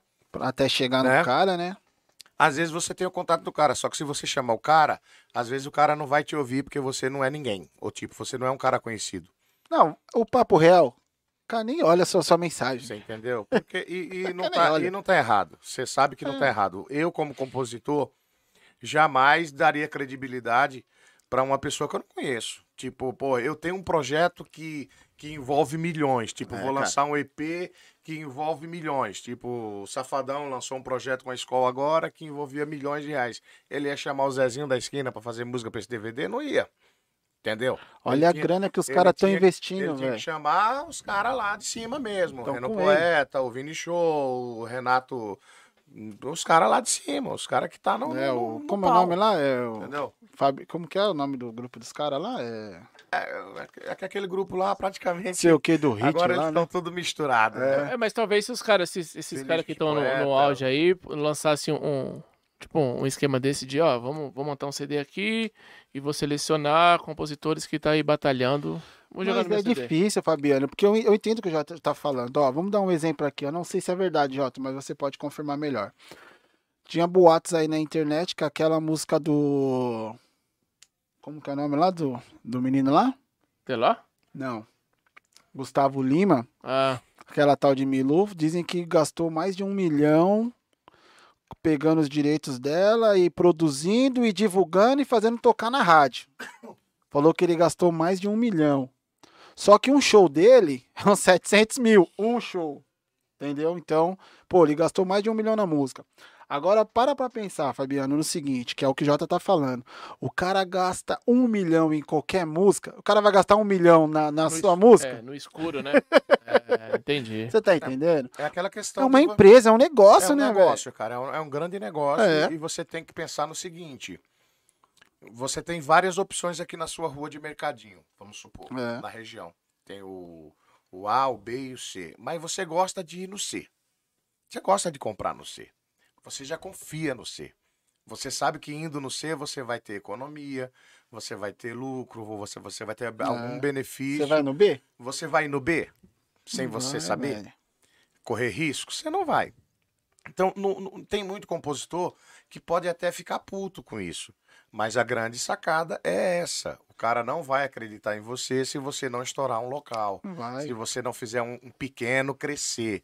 Tipo, colocar a música no cara que tá aí do seu lado, o cara estourar e você crescer junto com o O cara, cara, que toca no boteco ali. Aí Aí já muda a história. O aí é pessoal vem atrás de história. você, né? É, aí o já cara muda a vai vir história. atrás de É, você. No caso do Jota, ele tem a, a parada dele. Então, de repente, ele tá tocando a música dele, os caras falam, pô, mas quem é esse compositor? Não, é eu mesmo, a música é minha. Ô, tem mais aí desse naipe? Ou eu posso regravar a sua? Ah, a verdade é essa. É. E outra, Por isso que ele tá na é, frente. por exemplo, a gente vê muito ah, o Elias Monquibel, que estourou a música Carpinteiro agora. Nossa, o que tem de videozinho dançando? Ninguém conhece essa música, né? Ninguém sabe de quem é essa música, né? É. Essa música é uma versão de uma música americana. Quem gravou essa Aí. música foi o Ronnie Von em 1967. Mas Entendeu? E ela estourou agora. tem essa também, Entendeu? Então tem, tem, tem caminhos que a música que a música leva, cara, que é, é uma coisa absurda. Não dá pra você Não dá. prever, não dá pra você dizer, ah, se gravar a minha história. De repente, o cara, os A minha hit. É, a minha hit. Tem muito compositor naquela paranoia de falar as palavras tudo certinha. E aí o cara pega uma música que você nunca, jamais.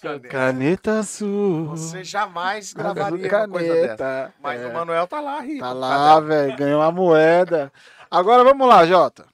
Você acabou de mandar a música, ou melhor, a Fabiana acabou de fazer a música e mandou pra você.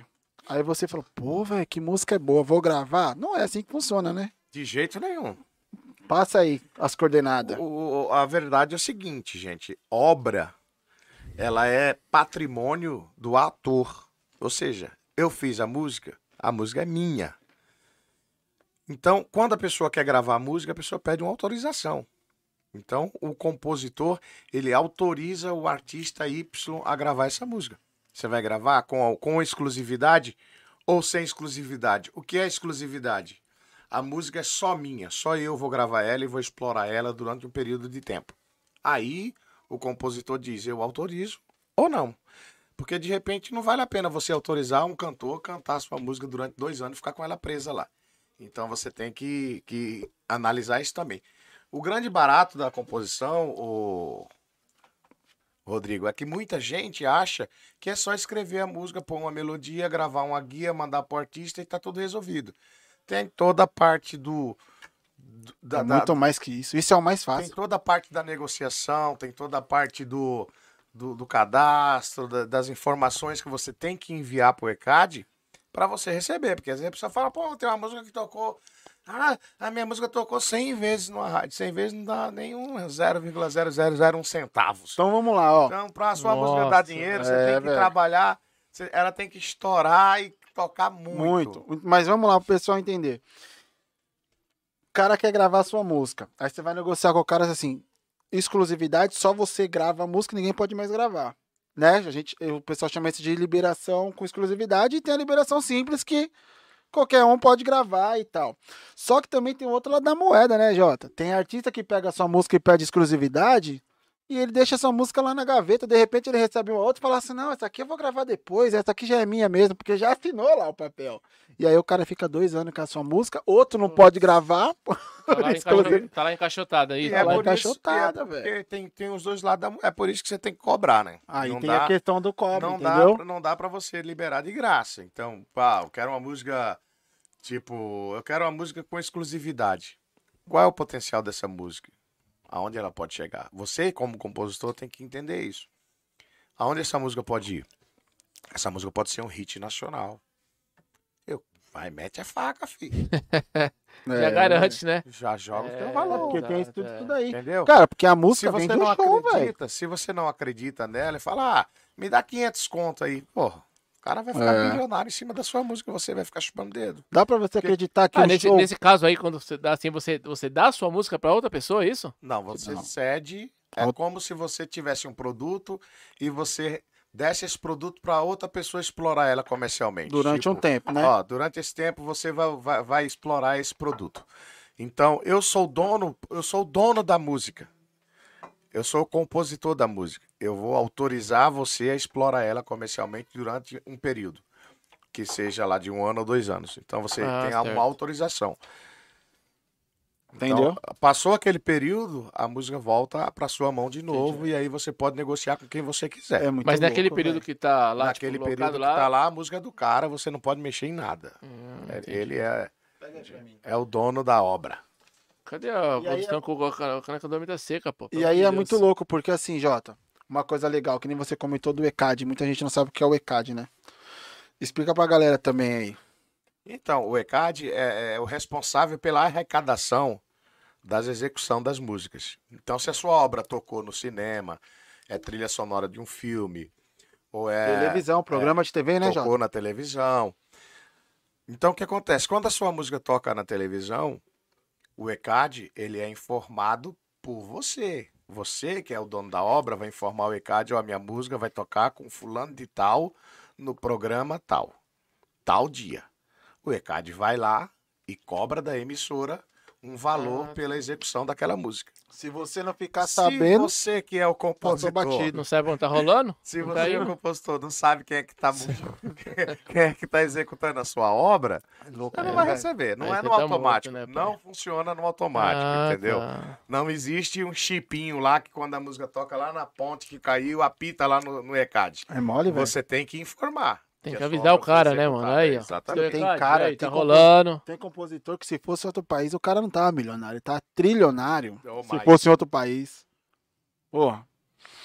É é porque muito- muita gente também não tem, não tem acesso a essas informações, ou não tinha. É. Essas informações começou a chegar na- nos compositores de seis, sete anos para cá, quando a Bruna Campos, que é uma especialista em direito autoral, começou a fazer live, a fazer Mostrar, vídeos, né? A, a- a dar trein- a dar um treinamento pro pessoal, pros compositores, para eles entenderem mais sobre esses valores. A música é um grande, é como se fosse um royalties, entendeu? É. Ela, ela vai ficar rendendo para a vida toda. Tipo, você morre, daqui a 70 anos sua família tá recebendo ainda. Recebendo. Só que tudo tem que ser feito do jeito certo, da forma correta, né? Será que dá pra viver disso? Trabalhando muito dá, né? Pra você ter uma ideia, meu, tem gente que os caras se reúnem e faz música todo dia, velho. Todo dia, né, Jota? Mas aí, é, é aí que A tá a profissão questão. dos caras, é né, uma velho? questão do cara entender que aquilo ali é o, é o ganha-pão dele. Você não acerta toda vez, você não acerta todo dia, não é todo dia que você faz um hit. Nossa. Então você tem que fazer todo dia. Tipo, o padeiro não vai deixar de fazer pão, Tá entendendo? porque. Certo, certo. Porque. Ah, O padeiro faz pão Hoje- todo dia, pai. Tipo, hoje eu vou fazer pão, amanhã eu vou fazer pão, não, amanhã eu vou fazer bolacha. Não, o cara faz pão, ele tem que fazer pão. Entendeu? Todo dia, né, todo Jota? dia. Por isso que ele é um bom Então, padeiro, é, né? ele é um bom padeiro porque ele faz pão todo dia. Então o que acontece? O cara é um bom compositor se ele fizer todo dia. É, se ele levantar de manhã pensando música e for dormir pensando música. Ah, eu fiz cinco músicas hoje. Amanhã eu vou fazer mais cinco, ou mais duas, mais três. Mas tem que fazer, não Mas pode tem que parar. fazer, que porque fazer. aquilo vai, aquilo vai gerar um quê? O hábito, o você vai A ter. tal da resiliência. Você é vai aprendendo. Porque, ó, vamos, vamos falar da sua evolução como compositor, por exemplo. A diferença da sua primeira música pra, pra uma música que você faz hoje? Cara, eu, eu, eu, sinceramente, eu ainda sou ruim até hoje, né? É nada. Daqui a pouco você vai tocar uma música sua aí.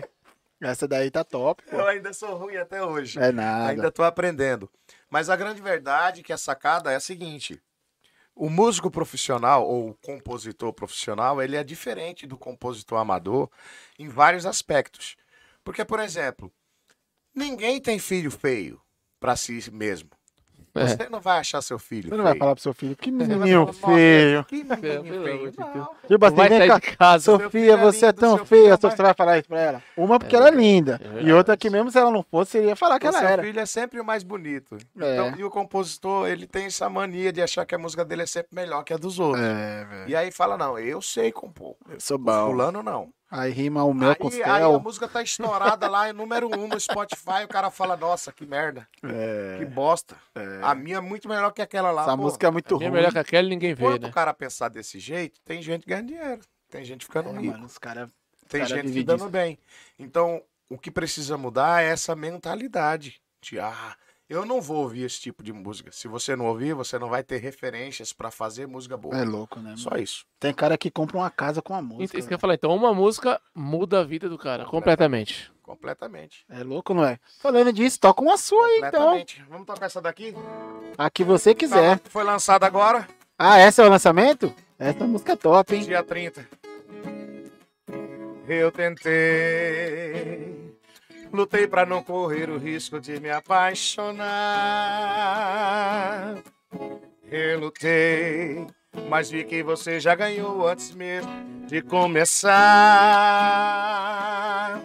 Me acertou em cheio, tava desprevenido. Me levou ao nocaute com um sussurro no pé do ouvido. Agora eu vou pro meu corner, você bateu forte o meu coração. Não aguento outro golpe. Você usando esse vestidinho preto colado me deixa alucinado. Me deixa atordoado. Não resisto essa boca vermelha chamando meu nome. Isso me consome, esqueça até o meu nome. Quando vem esse charme mina marreta, assim cê me arrebenta, assim cê me arrebenta. Com esse sorriso tão lindo, você levantou meu astral, já era, foi golpe fatal. Eita, nós, essa, Ah, essa aqui é. Essa é fera, é sócio meu nessa Ah, é? cara. Ah, Diego Maia? Ah, Entrei, ca- entrei capaz do nocaute. Já era. E Fael Souza. Pô, Doni- um abraço pra galera. hora, Tony velho. Segundo é um músico Abraço muito bom, velho. Segundo é lá de Brasília, né? Brasília. É o maior roqueiro que eu já conheço. Bom, bom, bom, bom. Bom. Professor de viola, né? Professor Rafael bom. Fael Souza. Souza de Santos, né? Santos, já tive com ele duas vezes já. E aí, saiu umas modas? Gente boa demais. Na verdade, a gente foi. Eu tava, eu tava em Itanhaém de boa e falei, pô, o que você tá fazendo aí? Ah, tô de boa. Falei, então vou passar aí na sua casa. E fui lá. A gente tava, a gente tava fazendo umas modas. Aí passei lá, demos um afinadinho, uma aju- uma ajustada. Aí beleza. E quando foi, acho que fevereiro, É. fevereiro desse ano. Eu tava na praia. Aí falei, pô, mano, tô aqui, tô de boa, vem pra cá. Fiquei sexta, sábado, domingo lá. Aí no domingo ele apareceu por lá, né? foi no domingo? Gente não, foi boa, na- ele, o Foi Fael. no sábado, se eu não Fael. Souza é gente boa Aí nós demais, ficamos velho. lá umas 4, 5 horas. Eita, Quase lasqueira. mexendo no Reaper, aprendendo. E aí, pegou? O Reaper, pra quem não Pouquinho. sabe, é um programa que você faz pra você gravar uma guia. Porque acabamos nem falando disso também, né? É. É, Fala aí, fala aí, olha. Manda bala aí. a- a- a- é uma DAW, né? De gravação que a gente chama, né? Existem vários programas de gravações, alguns mais complicados, outros menos. Tem pessoas que têm mais habilidades de, de mexer com a internet, por exemplo. A nossa geração, a minha geração, que eu sou mais velho que vocês tudo aqui, estava acostumado a mexer com bezerro, cuidar de cabra, de galinha. Então, internet foi uma coisa que pra gente tem muita dificuldade para aprender, né? Não, o Então- Fabiano não tem. Ixi, Ele, Fabiano- ele não tem dificuldade, não, Jota. Não? Não, Ele esse é bom não. nessas coisas. Bom, esse, o menino é bom, hein? É. Esse é fera. Então, o que acontece? É, é, para mim é muito difícil, cara, é muito complicado, mas como compositor você precisa Tem que também, fazer, né, velho? Mesmo que seja para gravar um voz e violão, É. mesmo que seja para fazer alguma coisa básica, né? Ah, eu fiz uma música lá que não é aquela música. Eu vou lá e faço eu mesmo Um aqui. guizinhozinho. baixo, coloco o baixo, coloco bateria, coloco o violão e eu mesmo cravo. A- Ah, a- essa música é boa, é foda, eu vou mandar pra um guieiro bom. Aí manda pro guieiro bom. Porque pra a guia, Guerreiro, ah, Pô, o próprio que- nome já diz, a guia ela vai direcionar a música para o artista, entendeu? Então, por exemplo, você quer mandar uma, um exemplo, tá? Você quer mandar uma música pro pro vamos colocar aqui Eli Soares, né? Cristão, você quer mandar música pro Eli Soares. Aí você não vai fazer uma guia pro Eli Soares cantar um pagode, né? Você entende? Entendi, certo. A guia, ela mostra o caminho da música. Vai de Então- encontro com o que É. o camarada toca. Você busca as referências do cantor É. e vai aproximar o máximo possível. E também não dá pra chegar assim e falar assim, "Ô, Eli Soares, é, eu tenho uma música aqui, escuta aí que essa é sucesso. Você entendeu? O senhor, não dá, o cara tem que ouvir uma música, uma voz, um violão. Ah, o tal da demo é isso aí? tal da Se demo. fosse uma demo, né? Ô, produção, ô, vou deixar o homem seco aqui, pelo amor de Deus. Pede pra trazer um- alguma coisa. Entendeu? Então a guia é importante por causa disso. E hoje, né, a tecnologia permite o cara fazer a própria guia dele na casa dele. Tem, tem cara que vive disso, né? Guieiro, né? E o cara faz na, baixa o programa lá, ele faz a voz violão e ele coloca os instrumentos do programa. Entendeu? A bateria do programa. Não precisa de um baterista pra tocar. Já tem uma guia, já manda pra um, né? Já manda pra um. No nível de conhecimento que você tem, você vai. Já manda. Manda, manda, manda mais uma sua aí, uma que você gosta, Manda, pô. O pessoal ali. conhecer. Tá Ah, mas devagar. antes, antes, fala suas redes sociais aí, quem quiser te contratar, essas paradas. aí é Instagram, arroba j.oliver com dois L oficial. Facebook, j.oliver com dois L Silva. Instagram também. O canal no YouTube também. Também queria lembrar o pessoal que a gente está participando de um festival. Boa. Se tiver o link para colocar aí, pessoal, depois. Vamos na- colocar. Coloca o link lá. Eu tô com a música num festival aí. E as pessoas precisam entrar lá e curtir a música, se inscrever no canal. Para contabilizar como voto, entendeu? Que é a parte da peneira ali, onde eles vão separar os melhores para depois subir para a próxima etapa que vai ser ao vivo. Quer ver? Nossa, Já show vou falar bola. agora, Jota. E- enquanto isso, Tá deixa bom. aqui que a posição tá devagar. Calma aí. Já vou falar agora, aproveitando essa, essa, essa parada aí que você falou do festival. Vou falar aqui pra galera dar uma força. É o seguinte, ó. Vocês vão entrar. Vocês vão entrar, presta atenção no, no canal que vocês vão entrar. Vocês vão entrar no canal chamado Instituto Raízes do Brasil, é isso? Deixa eu ver aqui. É isso mesmo. Instituto Raízes do Brasil. Depois a gente coloca o link aí. E lá no Instituto Raízes do Brasil, vocês vão procurar lá pelo vídeo do J. Oliver. Dá um like lá que já vai ajudar, né? Muito. Não é isso, Jota? Ajuda demais, hein? É, tem vários vídeos lá. O do Jota é o, quer ver? Um, dois, três, quatro, cinco, seis. É o sétimo vídeo, vocês vão ver lá. Um fundo preto e amarelo, né? Manda outra sua autoral aí, Jota. Uma pra chorar. No teu olhar encontrei a paz. Você me fez ser o que ninguém foi capaz. Fez jura de amor e disse que esse momento seria só pra nós dois. Se entregou com tanto amor, me fez acreditar num sonho a dois. Cadê meu sonho? Devolva minha vida.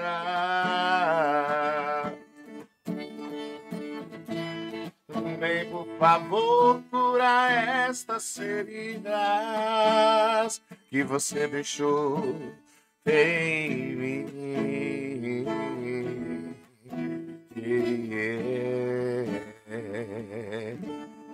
Cadê meu sonho? É o nome dela.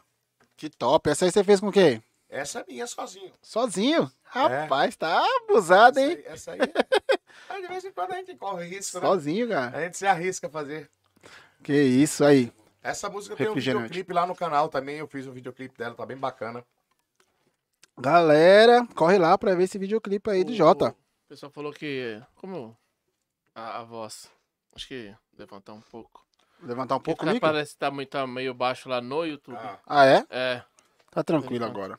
Aqui nós vamos Jota, vamos pro seu outro trabalho, né, velho? vamos. Como que é o nome aqui? Dá licença pra eu pegar. Esse é quente. Ah, essa que tem aquela lá? É quente, É é quente, quente. mesmo. Você nem o trem Essa quente. música é minha e do Vitor Silva, um mineirinho, um caba bom demais Rapaz, de que top, velho. E a gente fez esse CD com 12 faixas. Aí, como a gente já tinha uma experiência, né? procurou ficou fácil, né? né? Aí já foi na produtora direto. É, e É, pegamos, bonito, velho. pegamos uns meninos que tava, tava abrindo uma produtora de sócio. O Paulinho Machado, o Buiu e o. E o contrabaixista, Douglas, o Douglas Bess. E aí a gente começamos a estudar, estudar, estudar. Ficamos uns dois meses estudando o repertório. Falei, cara, vamos montar, vamos fazer e tal. E aí a gente regravou uma música desse CD, né? E coloquei aquela música que se eu tivesse gravado lá, teria. E colocou na. Ah, entendi. Coloquei aquela música que seria sucesso lá em 2005, 2006. E aí a gente colocou uma bastante coisas diferentes, né? Porque eu, como eu já entendi um pouquinho, eu falei, cara, eu quero colocar umas coisas mais à minha cara, umas percussão mais baiana, mais uma pegada mais uma pegada mais swingada, mais um sertanejo mais, quer dizer, não é um sertanejo bem diferente. Eu acho que quem quem tiver oportunidade de ouvir esse CD, tá disponível no Spotify, na sua música.com. Percebe que é um CD que não é um sertanejo, sertanejo, é um sertanejo com a swingada Bahia, com um negócio mais. um Diferente. negócio diferente. Pra te encontrar lá no Spotify, o que, que tem que fazer? É só colocar J. Oliver. J. lá, Oliver vai também no aparecer Spotify. facinho. Show de bola. É, quantas fácil, faixas tem nele? Ele tem 12. 12 faixas. É. E dessas 12 aí tem quantas autorais? Dessas 12, todas são minhas. O homem não divide nada também. É. É, deixa, tem- deixa algumas três aí pra galera que tá, né? Que tá vindo devagarzinho Tem, aí. tem participação do. do- tem, tem, tem, por exemplo, a, a primeira que é minha e do Vitor Silva. A segunda é minha e do Thiago Rosa, né? A terceira é minha e do Vitor Silva. E aí vai, né? Aí tem outra minha com, com, com o Thiago Rosa também. E o resto só minha. Que isso. É, velho. infelizmente, cara, assim, na... é agora que eu tô te falando, pra uma pessoa como, como eu, que tá começando também a apostar numa música de um cara, é muito fácil, velho. É muito fácil. Porque, por exemplo, não é só questão de você estar ajudando um compositor, mas é lógico que a música tem que trazer aquela identidade, tem É. que ser aquela música. Por exemplo, com o Vitor funcionou assim. Falei, mano, eu preciso de umas músicas aí e tal, pá. Mas e aí, como é que é? Falou, "Ah, tem umas músicas aí. Eu falei, então, vamos sentar e vamos resolver? Vamos. Sentei com ele, falei, eu quero essa, mas precisa fazer isso, isso, isso, isso. Eu quero aquela, mas precisa fazer. Ah, não, você entra comigo na música e tal. Então, Dá uma arrumada, entramos né? com a música, entendeu? E aí, ó, foi muito fácil, porque, por exemplo, tá todo mundo querendo chegar em algum lugar. Infelizmente, tem gente que não sabe o processo que tem que fazer, as coisas certas que tem que ser feita no começo. Ah, o fulano gravou minha música, o cara tem que ir lá na associação, informar, ó, o artista fulano de tal gravou minha música tal. Só um adendo aí que é o seguinte. O, o Jota ele comentou do do ECAD, né? Só que o ECAD ele passa o dinheiro para a associação. Você entendeu? Você Não tem vai- que ser, não vai, direto pro seu bolso. pro- Você não vai no ECAD. O ECAD não é uma instituição que você tem acesso como compositor. Não, você tem que se associar. Você é, velho. você tem, nós temos sete associações e essas sete associações é que tem o acesso do ECAD. A associação, a sua associação, por exemplo, sou associado a, a tal sociedade. Eu vou lá e falo, eu quero um relatório trimestral da música tal. A associação vai lá no ECAD, busca no banco de dados essas informações. Onde a minha música foi tocada? Quanto que ela arrecadou no trimestre? E aí a associação pega esse dinheiro com o ECAD e me É. entrega esse dinheiro. Já morde um pedacinho e- ali, é, entendeu? Então, então sai um pouco, vai um pouco daqui, um pouco daqui, aí pra chegar no cantor, então. É, Cada um dá uma compositor, beliscada. né? É, No no compositor. compositor. Cada um dá uma beliscada antes até chegar no. Mas é um percentual assim irrisório. Tipo, É. a gente fala que a associação, o ECAD, lógico que ninguém vai trabalhar de graça, né? Eles Lógico. fazem um trabalho. Você imagina como é para Back-Office, que é o banco de dados, que faz toda essa, essa É um apuração. trabalhoso, né? quanto de informação eles têm que ter, quanto de computador, de, de, de, de tecnologia eles Tecnologia, empregam exato. É, para ter todas essas informações em mão. Então não é de graça, entendeu? sim. Mas o percentual é muito pouco. Tipo, cara, não dá para você dizer, ah, eu vou fazer isso sozinho. Também não tem Não como. dá, não dá, não dá. Você não vai na TV fulana de tal dizer, a minha música tocou e eu quero receber. Não vai ser É. assim que vai funcionar. Eu vi um, eu vi o pastor, o pastor falando, Vaguinho, Vaguinho que era do pagode também dos Morenos, um, um podcast também que eu vi, e eu achei interessante, Jota. Ele falou que na década de 90, velho, quando emplacava uma música, tipo, emplacava uma música dele no El Chan, por exemplo, ele já ligava pra associação e falava assim, ó, minha música no El Chan entrou. Falou que no mês, no, no dia seguinte, depois de dois dias, caía lá 50 mil, 100 mil, Nossa, 200 velho. mil. Por quê? Porque os caras já adiantavam, Jota. Antigamente tinha essa, essa questão do Os adiantamento. caras já adiantavam que o cara ainda ia receber, porque, porque naquela época não tinha falsificação, vendia o IP. Então, o... tipo assim, já dá o dia porque era certeza de que o negócio ia, ia é, estourar e ia virar disco, muito né? mais que isso. Você vendia disco, você vendia CD. Tinha pirataria? Tinha, mas não era tão. ah, como poderia dizer, tão. Como foi escancarado num determinado tempo. Aí a partir daí que veio, veio, veio as plataformas, que de certa forma acabou com a pirataria, né? Porque a plataforma zerou praticamente. Então você. Você quer ouvir uma música, você vai lá na plataforma, baixa a música e pronto, paga lá um- uns míseros centavos e E, e a galera, fal- falando de pirataria, a galera comentava, pô, mas por que o cara não vende um CD mais barato, então? É... Por, por isso que tem a pirataria. Mas aí quem fala isso é porque realmente não, não, Não não sabe. sabe, o, o, o custo realmente que gera, pra, por isso que o CD de repente sai naquele valor para ser repassado. É E outra, não? imagina um LP, como que ele é gravado, um CD, um LP. Fala- um vou trampo. falar de disco. Lembra do Bolacha? O bolachão, aquilo lá, cara, os músicos ficavam tudo ao vivo no estúdio. O cara tinha que tocar certinho, porque se ele errasse uma nota, Já ficava daquele jeito. Não Ou trocava o como. disco. Velho, Não tinha como mudar, entendeu?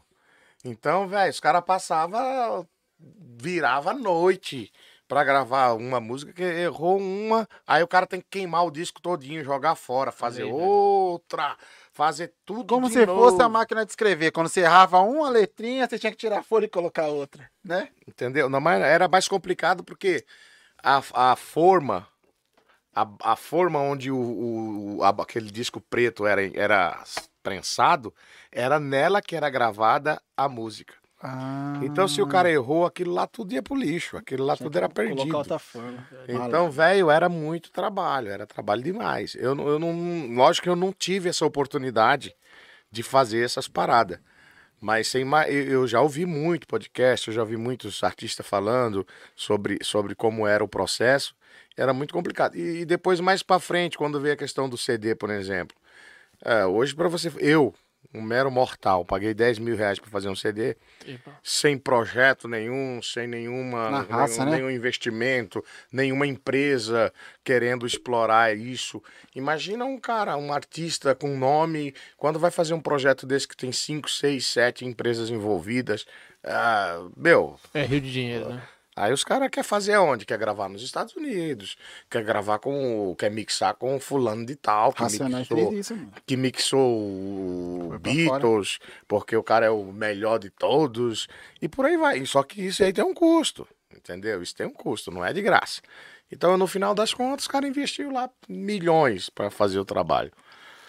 Então, não, não, é, não é nada fácil, não é nada de graça. Então, na, na questão da pirataria, é- é mais ou menos isso, cara. Não tem como você fazer uma coisa para vender de graça. Tipo, ah, eu vou dar vender mais barato, porque aí já tem, os, tem todos os impostos também, que as empresas É, é já, já era pago todos os impostos, já era pago deduzido tudo, tudo era tirado dali, não tinha mais onde tirar nada. Por exemplo, você, você vendia um CD por 30 reais, mas na verdade no bolso do artista, quando termina a apuração toda ali, porque não é só o artista que ganha o dinheiro. Tem É. o compositor, tem o produtor, tem o arranjador, Arranjador. tem o, o, o músico que executou o instrumento, todos eles é, é feito um- a- a- essa distribuição, como que é feito? O ECAD pega, tira os conexos, que conexos vão para onde? Vai para os músicos, produtores, arranjadores, etc. Só que é a parte mais, pra- mais Graúda. graúda. Aí a outra parte vai para o intérprete e para o compositor. Então, eles têm que fazer esse rateio todo, porque É. quando você cria o ISRC, que é o código aonde tem lá todos os, execu- os músicos executantes. Você rastreia através do código. Quando fosse você o di- certidão de quando o cara digita o código lá, já abre lá a caveira da música. Quem tocou nessa música? Ah, quem tocou baixo foi fulano de tal. De que associação que ele é? Da associação e tal.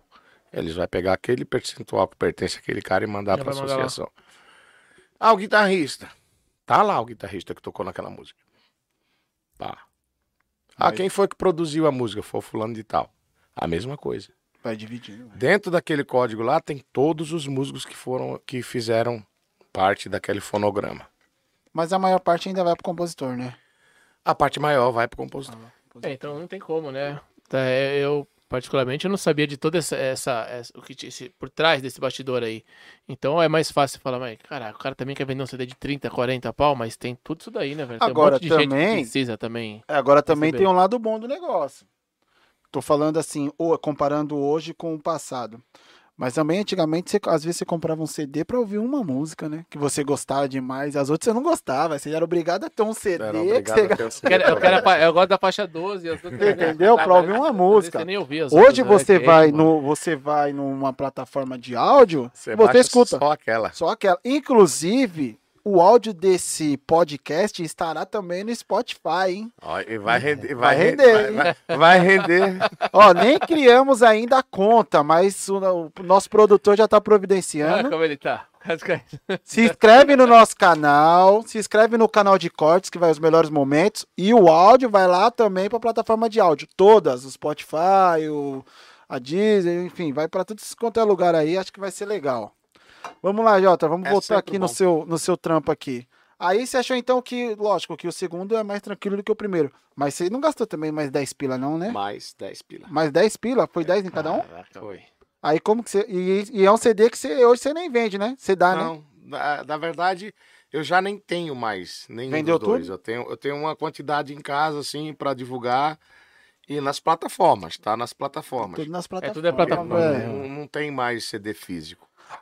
Agora, aproveitando que a gente entrou nesse assunto de plataforma, não dá pra um artista hoje estar de fora, né? Não existe possibilidade do cara tá, mano. Tanto que hoje os caras eles estão gravando vinil de novo, né? Tem muitos artistas gravando vinil, mas eles nunca vão abrir mão do do, do, do, Do do digital, digital, não tem entendeu? como, velho. Porque o vinil é mais aquele lance do, do, do- da Nostalgia nostalgia mesmo. de você ter lá como, como um enfeite. Tem gente que É. nem vitrola tem mais em casa.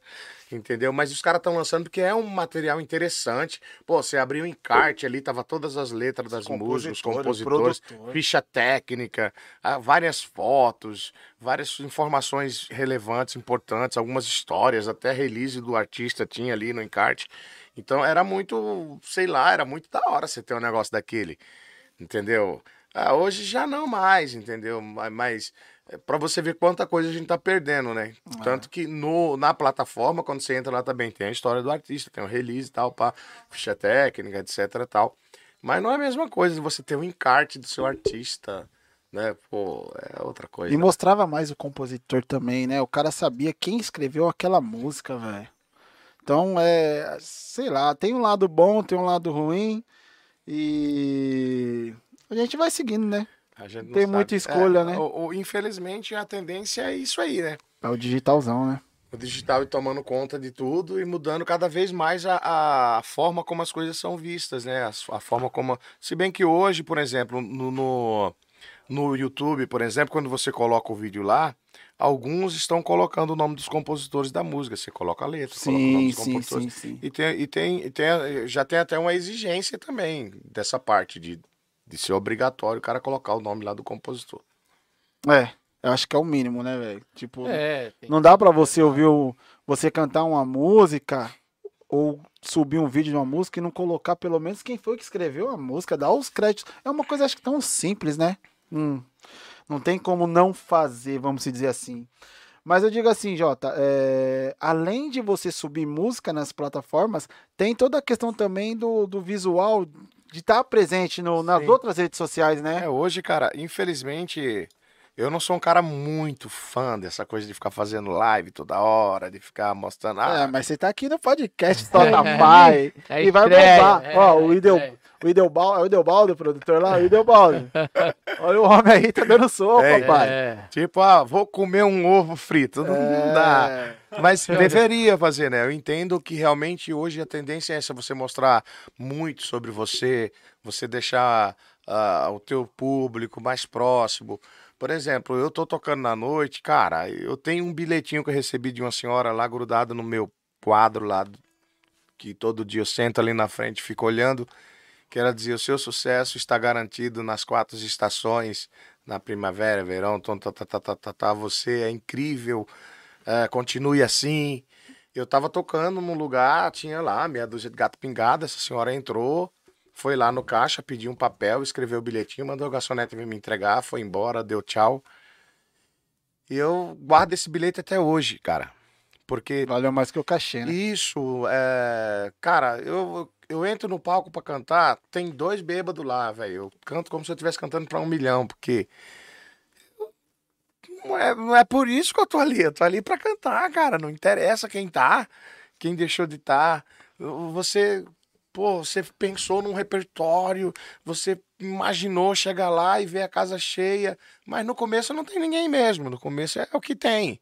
E não é porque tem aquele povinho ali que você vai, tipo, ah, não vou começar agora não, deixa a casa encher, quando encher eu entro. Pô, não tem essa. Aí já é. Então, tem que começar ali. Mas é o cara no lance do psicológico, que também tu falou, comentou atrás. Nesse caso também o cara tem que estar bem psicologicamente, Tem. né? Porque imagina lá, Ah, é outro um mamado baque. lá com a cara né, É um na baque, mesa e ninguém é um ouvindo. Mas aconteceu isso, aconteceu isso sábado.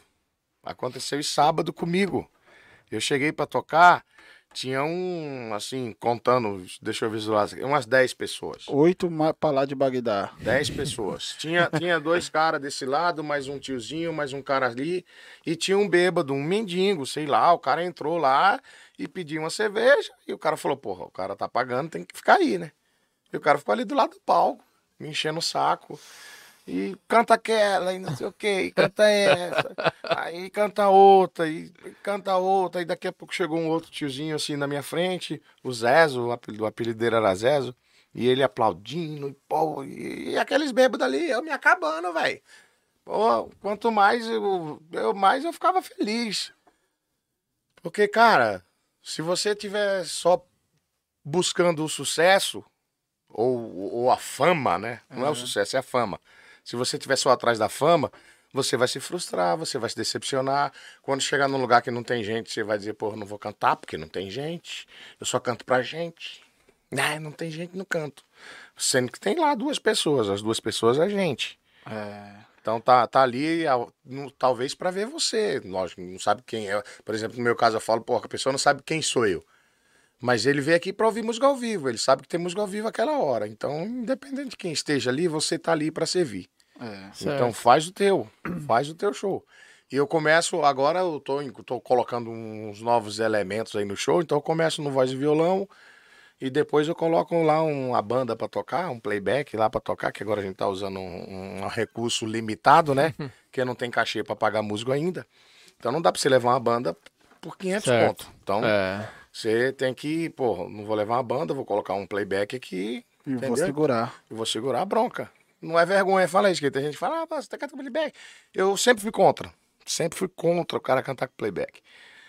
Mas, meu, na situação que a gente tá vivendo agora, velho, não tem condições. Cara, mas tem artista famoso cantando com playback. Ah, então aí. Famoso. Então, aí eu já, já, vi, já vi várias vezes na televisão também. Eu acho, acho isso aí realmente Famo- Não, bizarro. não. Eu, Mas, no meu mas calma, acho, que você nem, Mas- acho que você não entendeu o que eu falei.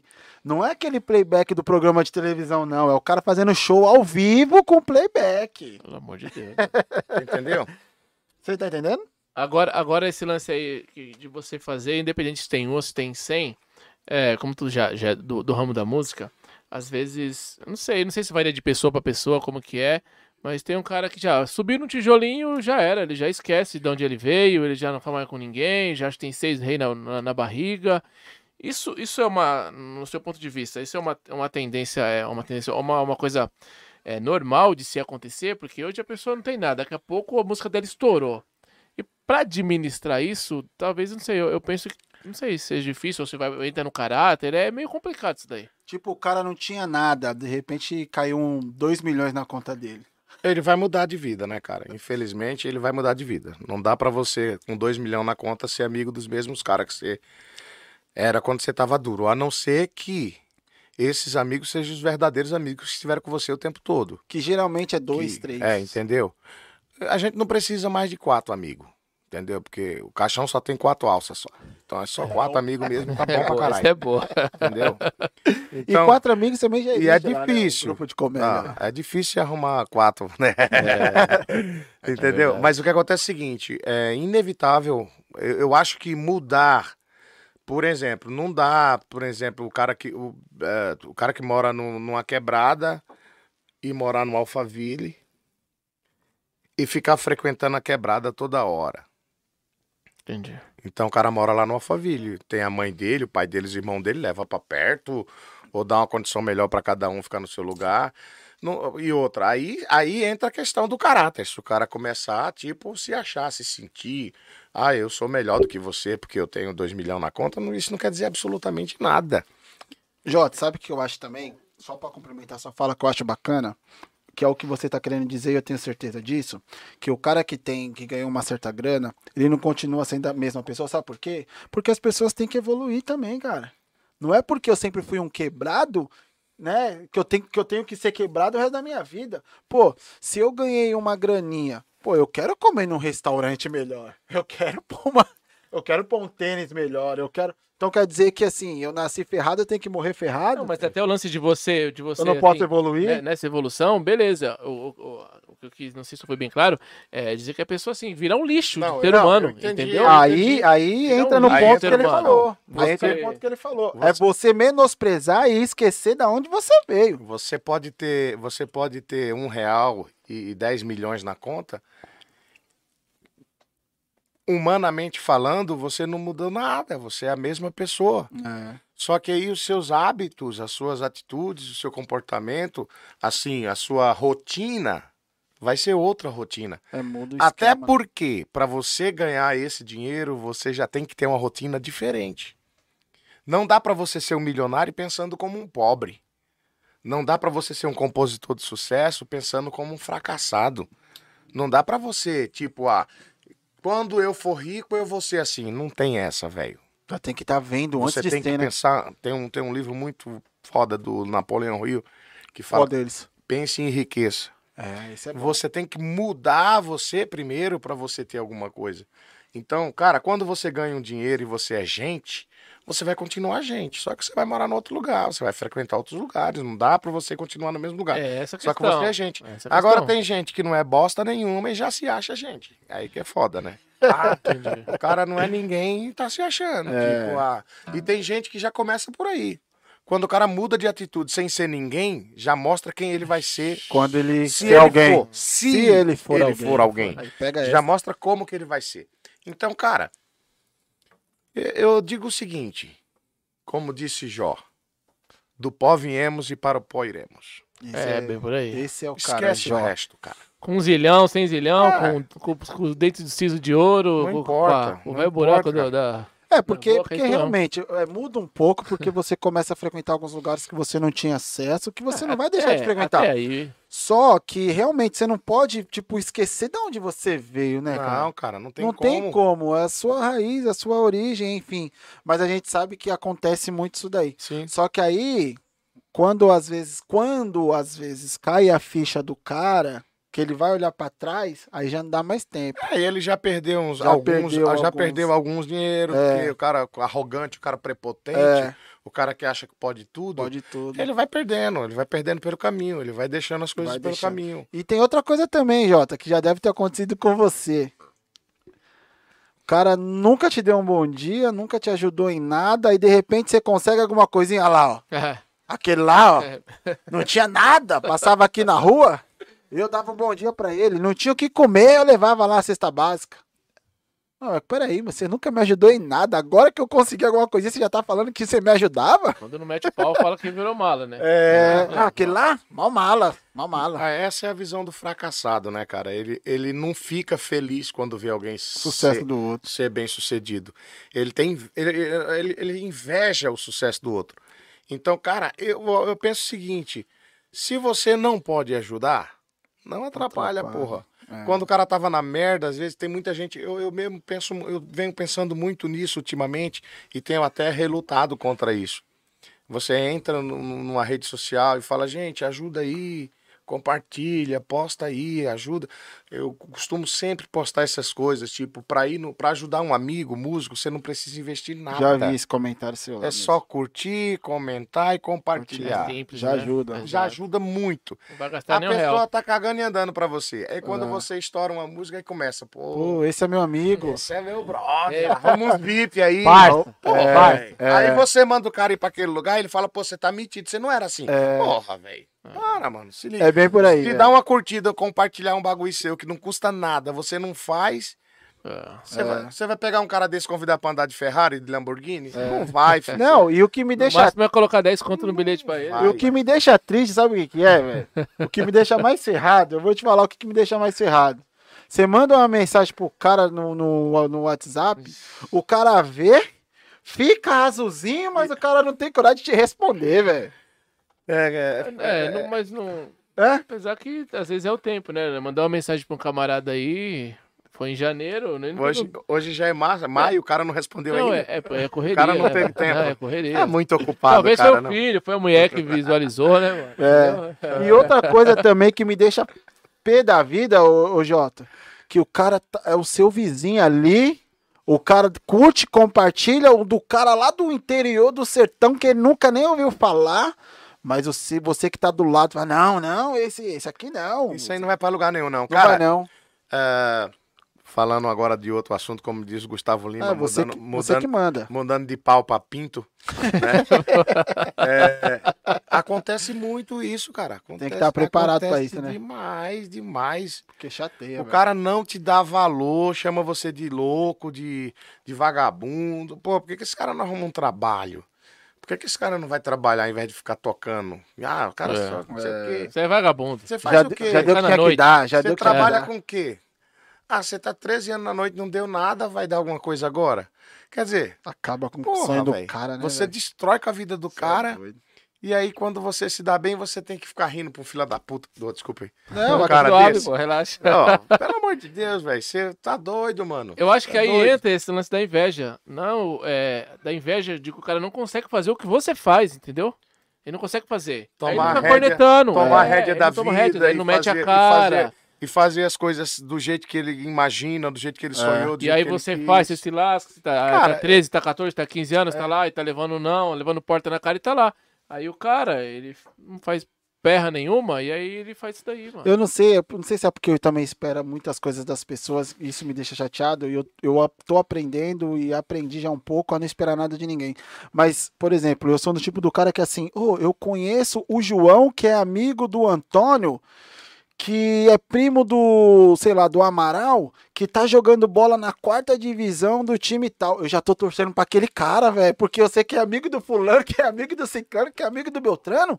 Pô, eu, eu vou torcer pra aquele cara. Eu torço pra um monte de gente que eu não converso, mas que eu sei que fulano de tal é amigo daquela pessoa. Eu quero ver as pessoas bem. Eu quero Pô, ver a pessoa feliz. é, né? pô. Então, Se eu é- torço pra uma pessoa que eu não sei quem é, por que, que eu não vou torcer pra um amigo de um Eu te- amigo? Eu tenho uma história bem real, cara. Manda. Eu tenho uma história bem real. Manda.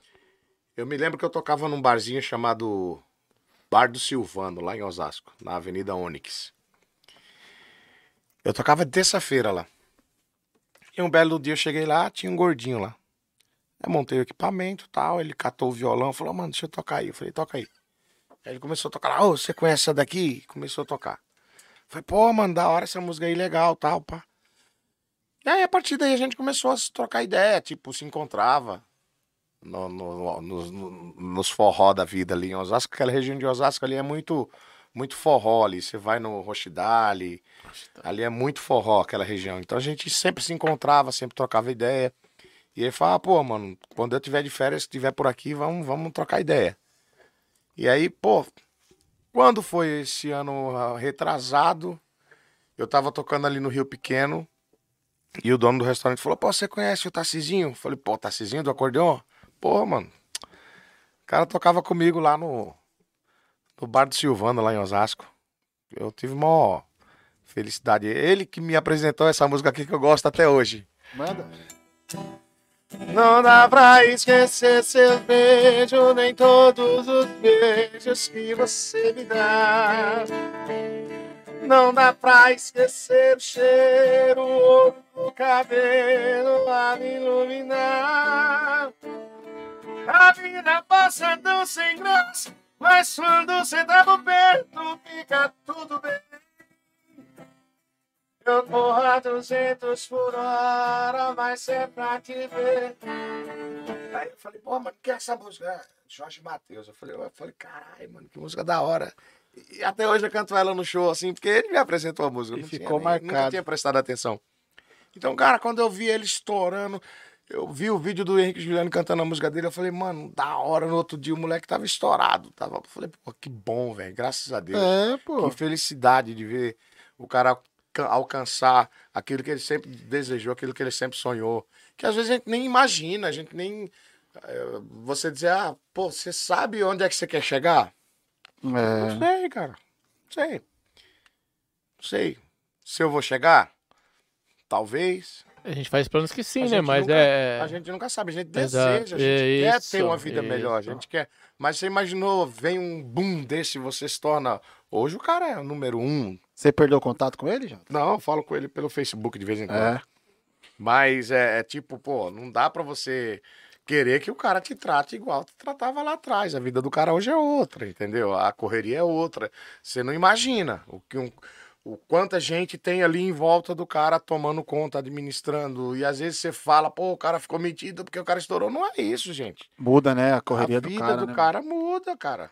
Entendeu? Agora uma participaçãozinha É ali ia dar bem. É. Hã? Fazer um, é um, Dá um beijinho na flor ali, né? é um feat que fala, É, né? que isso. Fazer um Fazer um featzinho ali. Hã? Chama! Chama, bebê.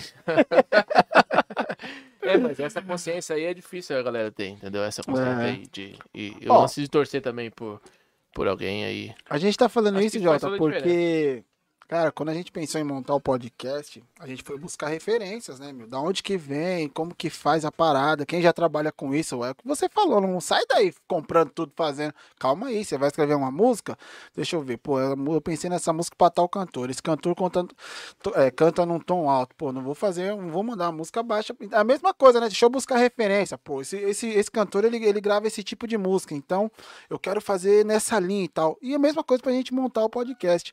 E aí começamos a buscar o quê? Referências, né? Pô, quem pá, achamos algumas, começamos lá nos Estados Unidos e tal, papá, mas quem já trabalha com isso, com televisão, pá, vamos perguntar para os amigos, vamos perguntar para não sei quem e tal, e começamos, rapaz, Dá aí, com- trabalho. aí É, começou a decepção, cara. Foi daí que a mensagem de, de, de, de janeiro não foi respondida Pô, até agora. começou a decepção, Entendeu? cara. Se você ficar esperando a resposta desse cara, Tá, morto. você não faz nada, cara. E era tipo de pessoas assim que falavam assim: Meu, precisar? Pô, eu só chamar, eu entendo tudo disso daí. Aí você chama o cara, o cara fala assim, pô, mas eu não entendo nada. Mas peraí, você, entende- você falou que entendia de tudo. É mesmo, né? Vendeu mó peixe do caramba, não. Tranquilo, é o que você quiser, pá. Mas É, tem Tudo muito bem, nego- tamo aí. tem Aí na hora muito- que você solicita, tem muito- Cara, Tem muito, é Moiou. nego, tem muito nego FDP por aí, cara. É, mas assim, tem muita gente boa também, viu? Tem. Tem uma galera que ajudou e Não, ajudou muito, ó. Então, Exatamente. Leandro do Jogada de Fé que vai vir aqui ajudou muito. O Bonitão da igreja ajudou pra caramba. Foi um dos únicos que mandou mensagem. Falou, Rodrigo, tô enrolado, eu tô com o meu trabalho cheio, não tô conseguindo te dar uma atenção. Só do cara falar isso, Jota, Ah, é, já um retorninho, né? já é um tô retorninho. feliz. Agora o cara leu uma mensagem e não respondeu o Elias do seu trabalho. Então, o- a, a- a parte boa é o quê? Tem esses FDP, mas tem aquela pessoa que às vezes você nem imagina, velho. e O cara fica com você aqui Que é o 5, cara que te 6, ajuda. 7 horas. O Elias foi um desses. É É um cara- desses, entendeu? Eu acho que Esse dia ele saiu daqui, tava com o filho dele, acho acho que 4, 4 5 anos o filho dele tem. Foi sexta pro sábado, né? É, sexta Ele passada. saiu daqui quase uma e meia da manhã. Uma e meia da Chegou manhã. aqui 5 horas da tarde. Ajudando a arrumar os E negócios. configuração e não sei o que, entendeu? E é uma pessoa que eu Às tenho vezes- pouco contato, assim, co- conheço pouco tempo. Mas é. superou todas as expectativas, entendeu? É que às vezes a gente, a gente espera dali e Deus manda de lá, né? Do outro lado. Exatamente. Lógico que a gente sofre decepções, pô, você fica puto, porque o cara que você achava que ia, não veio, não foi, não fez. Mas sempre aparece alguém, cara. Deus não É, deixa a gente exato. sozinho, Essa- não. Essa parte é foda É. mesmo. Eu, eu já passei por tanta coisa assim, tipo, cara, eu tocava, eu toquei uns, desses 13 anos que eu tô na música, eu toquei acho que uns 4 anos pra uma família, assim, de graça, tipo, o cara falava, Jota, vem aqui que vai ter aniversário de não sei quem, eu ia lá e tocava de graça. Nossa. E aí um belo de um dia, a pessoa falou, ah, eu não tinha nada, velho, eu tinha um violãozinho velho, e nem caixa, nem microfone eu tinha, pra você ter uma ideia. Aí a pessoa falou, ah, vou te dar uma caixa. Eu falei, beleza, né? Vai me dar uma caixa, legal. Aí passou um tempo, mano. Aí esse cara me ligou e falou, "Ô, minha irmã falou que você tá precisando, que ele vai, vai te dar uma caixa. Quanto que é essa caixa? Eu falei, é mil reais. Porra, mano, você tá querendo furar o oi da minha irmã? Olha aí, velho. Eu falei, Casou. Falei, puta que pariu, velho. Ô, mil reais, o que é uma?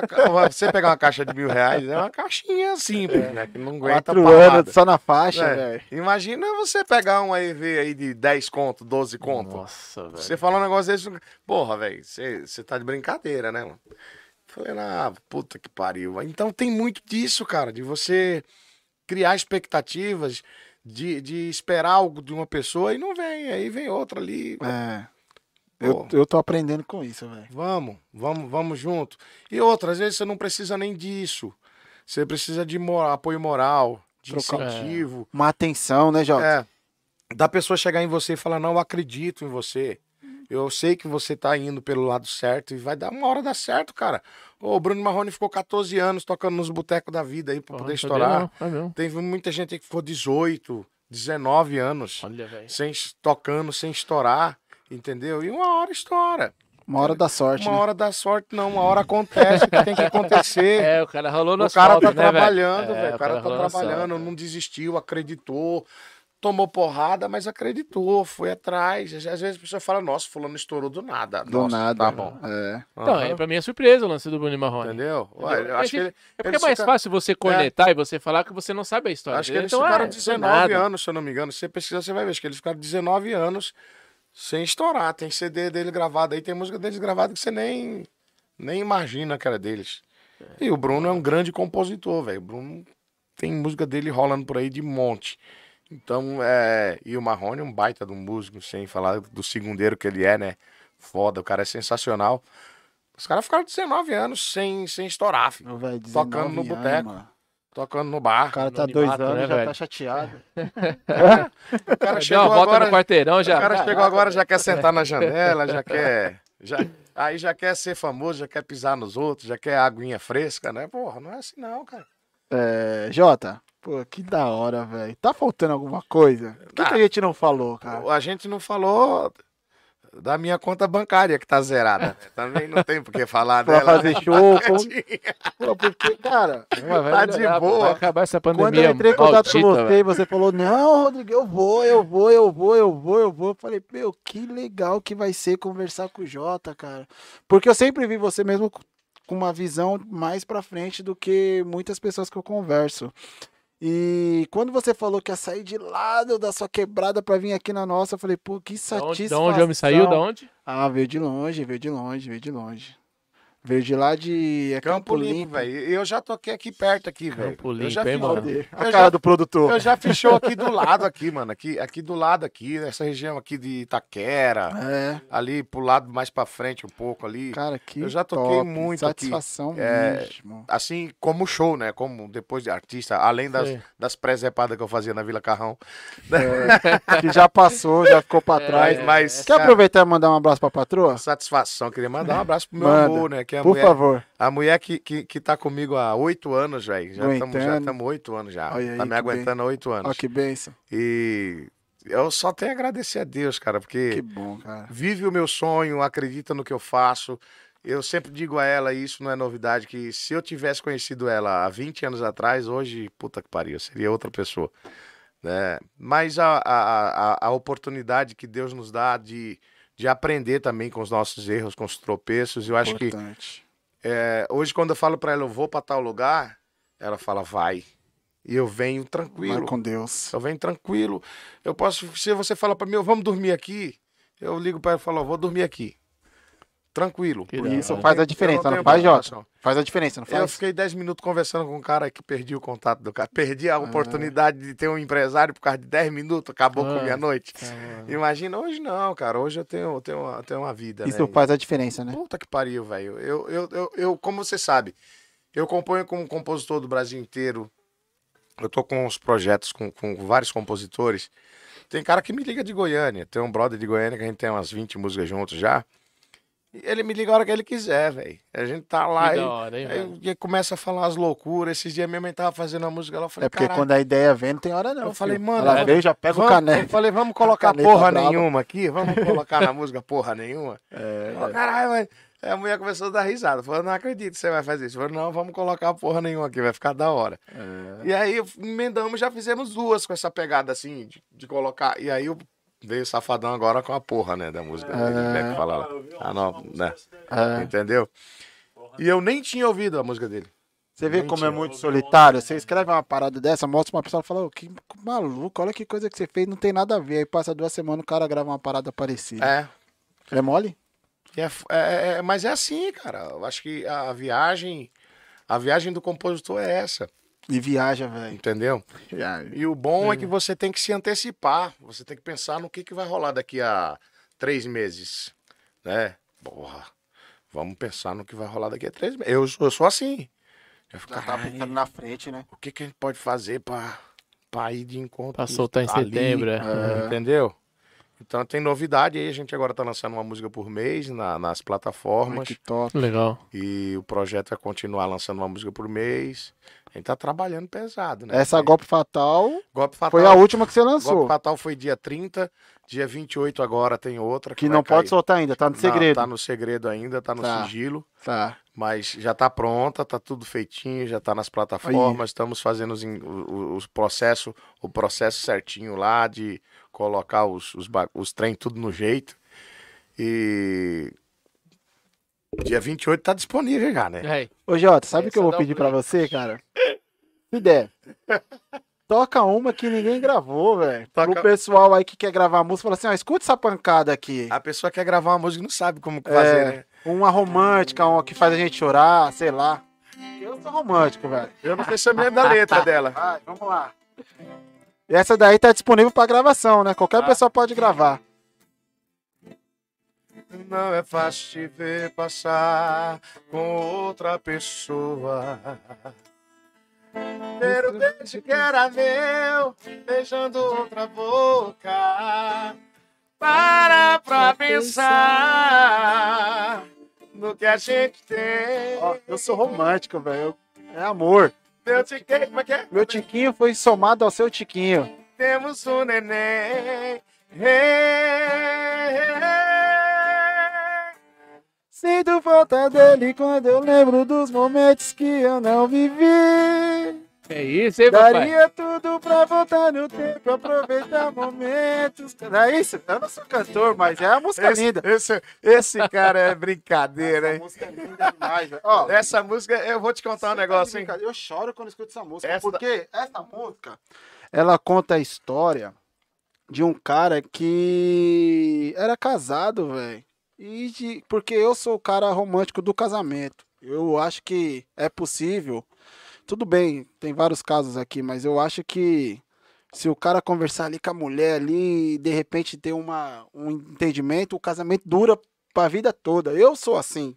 Você pode falar pra mim, ah, mas o meu não, mas eu acredito que Deus une ali o casal pra viver pra sempre. Ninguém se casa pra- pensando em separar. E essa música, velho, ela conta a história de um cara que se arrependeu, né? V- vamos lembrar aqui da letra, né?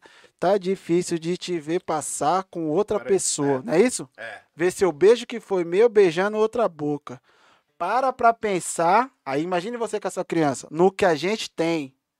O meu tiquinho foi somado ao seu tiquinho e temos um neném. Aí vem ele. louco, é. Eu sinto a falta dele quando eu lembro dos momentos que eu não vivi, não é isso? É. Daria tudo pra voltar no tempo e aproveitar momentos com você aqui. Tipo, ele já se arrependeu, velho. Hoje eu me dei conta do que realmente, Me importa. do que realmente importa, eu deixei pra trás. Porque o que importa, velho, é a mulher, a criança e a família. Não é essa vida de ilusão. Aí vem, né, pra matar, né, pra fechar. Daria tudo pra você voltar. Te peço, por favor. Aí, como que fecha a última frase? Me arrependi de ter dado valor ao, que, não, tem, valor. Você é louco. É, letra Ah, pesada. é, Muito rapaz. linda essa música. É esse tipo de coisa que a gente faz, né? Muito linda. Essa aí é da muito linda. hora, velho. Eu que tenho que agradecer, cara, por estar tá aqui abrindo esse podcast. Eu acho que é uma tendência que vai, vai perdurar por muito tempo aí. É uma coisa nova, mas a gente já tá vendo que tem muita gente fazendo isso. E ainda mais vocês com essa recepção bacana, o- os assuntos são sempre diferentes, cada dia uma coisa nova. E isso é muito bom para aprender o público, para segurar as pessoas, para fazer as pessoas conhecerem o outro lado, né? Que não conhece. Às vezes a pessoa vê um compositor, fala, não, o cara é um aventureiro, ou vê um cantor na noite, fala, não, o cara é um, É. um, um, um zoeiro, aí o cara gosta de zoar. Só quer farrear, né? quer farra. É, é isso. Então, na verdade, enquanto você tá se divertindo, o cara que tá cantando tá trabalhando, tá ali pensando na família que deixou em casa, tá ali pensando na conta que tem que pagar no outro dia, mas tá ali porque ele gosta de fazer aquilo. Então, a, pra gente é muito importante estar mostrando esse outro lado, né? Tem gente que fala, pô, você é doido, mano. É, escrever essas bobagens aí pra quê? É, você é maluco. Imagina o Raul você escrevendo Rock da Aranha, que ele não ouviu. É. Entendeu? Uma, uma metamorfose, uma metamorfose Ambulante. né? E cada Tá dia bom. parece mais real, né? As, Então, é, não é? então a- a- naquela época talvez não fizesse Espaço tanto- lunar, né? é, Essa do, do, do- Como que é o nome do menino aí? Talvez naquela época não fizesse tanto sentido, mas hoje Aquele você Calimã É, que faz os negócios malucos, né? o Bruno Calimã. Então você começa a entender algumas coisas, fala, porra, mas não tem sentido. Eu tava ouvindo um- uma música antiga e pensando, cara, como é que o cara teve coragem de falar isso naquela época lá? E hoje é tudo tão normal, é tudo tão tão simples. As pessoas já estão mais abertas para ouvir, né? Então facilita muito a vida da gente hoje como compositor. Mas ainda tem aquele, aquele bloqueio de, pô, o cara devia trabalhar, né? O cara, É. cara É. devia arrumar um trampo. O cara devia assinar a carteira, né? É sonho, né, velho? É. Se você escutar mesmo a do a que o menino gravou lá do Calimã, gostaria de estar agora no espaço É. lunar. Ô, quem vai escrever um negócio de espaço lunar? Você vai mostrar pra uma pessoa, a pessoa vai ficar, falar, esse cara é louco, espaço lunar.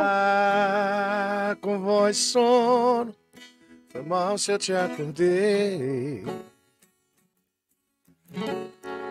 Desligue e volte a dormir. Depois dele aqui.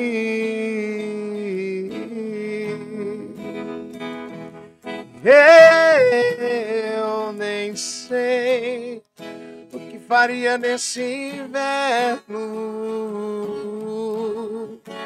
Qualquer coisa aqui que não fosse com você me causaria tédio. Poderia estar agora no espaço em um módulo lunar. Oh, que chato! E se eu tivesse agora velejando num barquinho no Caribe? Deus me livre! Poderia estar agora no hotel cinco estrelas em Dubai. Ai, mas eu, eu, eu prefiro estar aqui te perturbando domingo de manhã. É que eu prefiro ouvir sua voz de sono domingo de manhã. É. Domingo de manhã. Agora imagine o compositor mostrando pro, pro cantor. "Es- Gostaria de te ver no espaço lunar, alguma coisa assim. O cara vai dizer, porra, velho, tá viajando. Ela fala assim, Verdade. pô, cara, que droga que você tá É, usando, velho. Você é o lunático, né? Você realmente é o Você lunático. entendeu?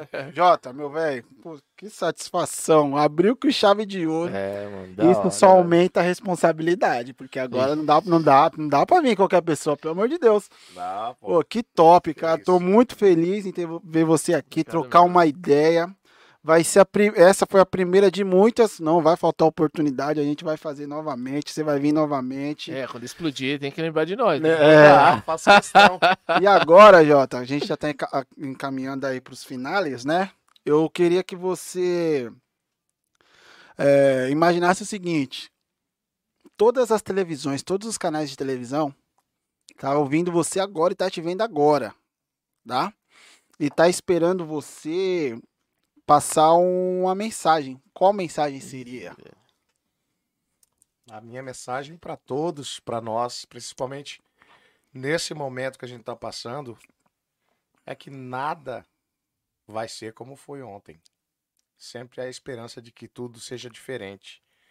E a gente vai superar, a gente vai vencer como sempre vencemos, né? Infelizmente, na guerra sempre se perde alguém, né? Alguns soldados sempre se perdem. Mas aqueles que estão vivos, aqueles que estão na frente da batalha, que estão voltando da guerra com o triunfo da vitória, eles jamais irão esquecer aqueles que ficaram para trás. E nós não vamos esquecer o que, o que aconteceu, o que passou, o que está se passando ainda. Amanhã a gente vai se lembrar, mas a gente vai se lembrar também das coisas boas, das coisas felizes, dos momentos bons que a gente viveu. Então, a, minha palavra é esperança. A gente tem que acreditar. Quando Deus falou para Abraão, sai da casa do teu pai e da tua mãe, vai para uma terra que eu vou te mostrar, ele não sabia para onde ele ia. E ele foi. Chegou em Canaã, mas chegou lá já tinha outros povos tomando conta daquela terra. E ele falou: "E aí? E agora?" Deus falou para ele: "Essa terra ainda será tua. Acredita?" Ele foi para o Egito, ele foi para lá, foi para cá, foi para lá, foi para cá e voltou. E Deus deu aquele que ele prometeu para ele. Então a gente não pode deixar de acreditar naquilo que Deus prometeu para gente. Não importa se vai demorar 20, 30, 40 anos. O importante é que um dia vai acontecer, né? Se não for do jeito que a gente quer, vai ser do jeito que Deus quer, mas vai acontecer. Eu fico pensando aqui na, na, na Sara esperando um filho aos cento e tantos anos. É. Uma coisa impossível para o homem.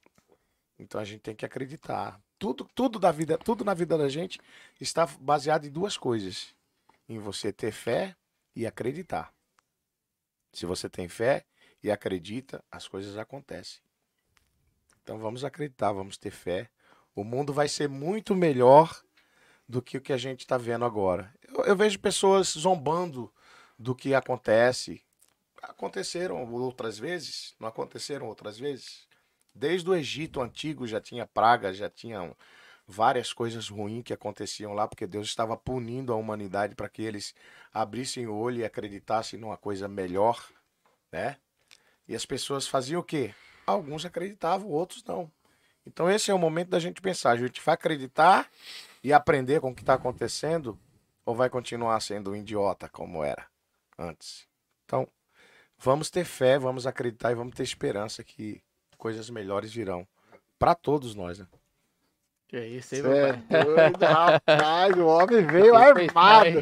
E aí, né? Fala pra ele, pra você não esquecer que você veio aqui, pra gente É, não esquecer, essa caneta aqui é pra você escrever seu nome em qualquer parte dessa mesa aqui. Todo Rapaz. convidado vai deixar seu registro, É porque amanhã ou depois, A quando você estiver lá na telinha, É. aí já falou, ele já veio aqui, aqui, ó. Aqui, ó, o nome dele aqui. É.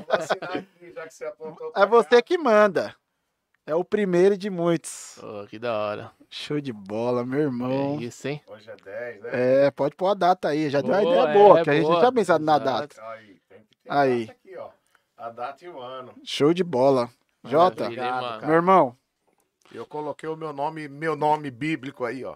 valeu. Nome da fé. Lembrando, gente, que todos os protocolos, né, foram seguidos. Estávamos de máscaras até agora, né? Até agora, assim, antes de começar o, É, o eu falar de máscara a não dá, minha né, tá ali pai? em cima, né? Álcool em gel, lavamos as mãos, tudo certo. E é isso, meu irmão. Satisfação, revê-lo. Gratidão. A, a- a gente se conhece há tanto tempo e, e o nosso primeiro encontro É. tinha que ser assim, cara. Que top, eu, eu cara. acho que uma da, eu, eu, eu comecei essa pandemia muito triste, muito abatido, muito chateado, pensando, pô, como é que eu vou sair dessa? E logo em seguida tive a oportunidade, da- através do curso da BC, de encontrar você, o Fael, o Tony. E aí a gente fez essa- esse lance da composição, da amizade. Eu tenho vários outros grupos, conheci muitas outras pessoas do Brasil inteiro e compondo junto o tempo todo, praticamente todo dia a gente tem um encontro com alguém.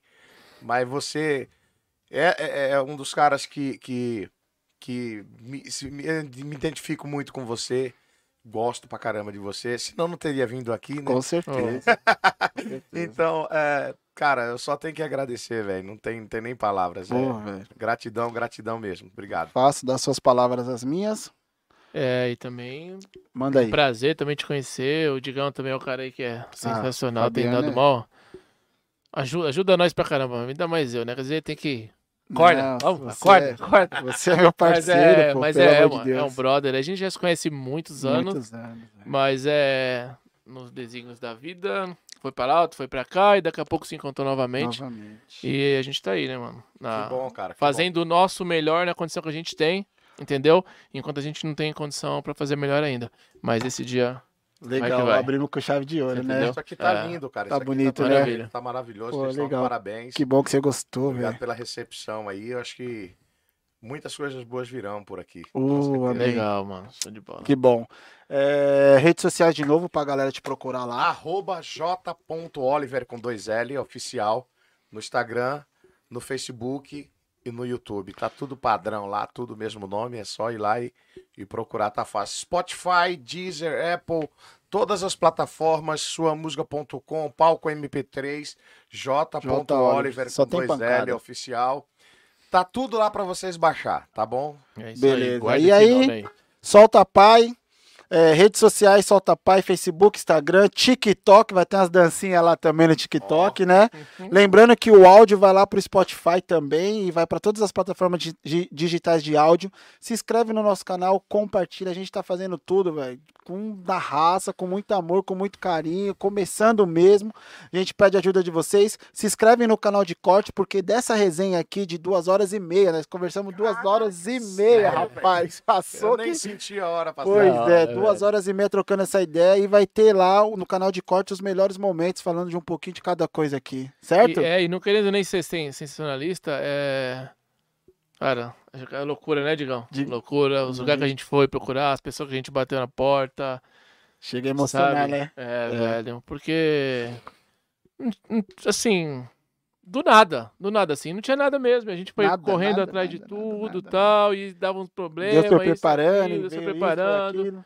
Coisa, coisa tipo assim, e agora? Vamos. E agora? A gente precisa de um Que cara tem- como a gente vai arrumar TV? negócio. É, um cara da hora pra vir, pô, um cara que passou uma parte de informação que a galera É. com certeza gostou. Quem pôde assistir gostou, porque assim, a gente tá fazendo isso aqui porque a gente gosta, a gente se- se Gosta, diverte, é. a gente acha legal, a gente tem o nosso trampo, graças a Deus. Graças a Deus. E assim, é, a gente espera chegar nas pessoas, né? Que, É, de deixar repente, uma mensagem bacana, né? Nesse momento aí, duas horas e meia, ou se vem outro que vai vir uma hora, en- enfim, é que por esse momento aí, que seja 5, 10, um segundo que a, que a pessoa pode, sabe, é, se remeteu ao passado, ou, ou naquele momento ela ficou feliz, esqueceu dos BO da vida, da dificuldade, se divertiu, deu risada, sabe? Se, se chegou assim pra alguém, é, a gente já tá satisfeito. Já tá Eu- A gente tá satisfeito. satisfeito, entendeu? E a gente espera que a galera curte. é, mas de repente tem, tem aqueles que jogam pedra, normal, a gente já espera isso. É. Mas assim, nós vamos continuar fazendo, mesmo de repente se a galera não curtir, porque a gente, Ah, é. nós batemos por isso. E isso aqui É. é, é impagável, importante velho. é que os haters e os dislikes também contam como Conta, visualização. tá tudo conta, é isso aí. Entendeu? Então é, é isso. Gente, mano. é isso, tchau. que fechar com- vai fechar, não vai fechar com a Ah, vai não, fechar com uma? Bora! Pelo amor de Deus. Fecha com a sua, seu lançamento, né? Não, mas só daqui. Ah, Essa é? é a música que eu adoro.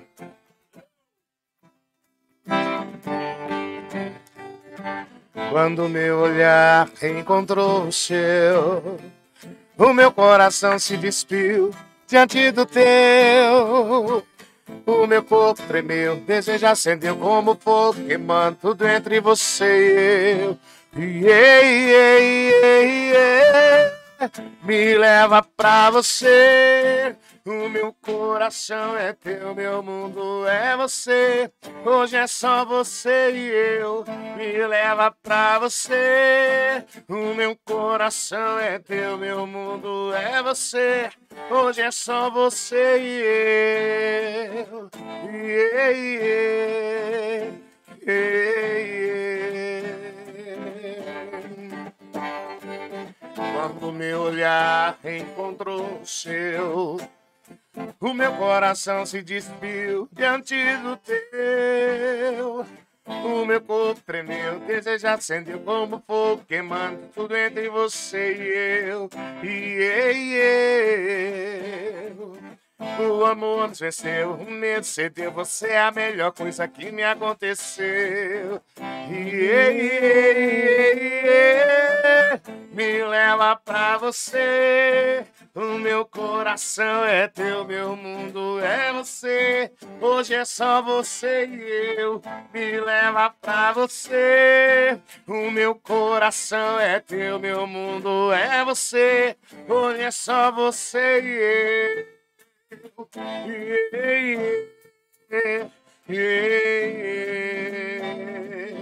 Hoje é só você e eu. Hora, Valeu, gente. Tchau, tchau, tchau, tchau.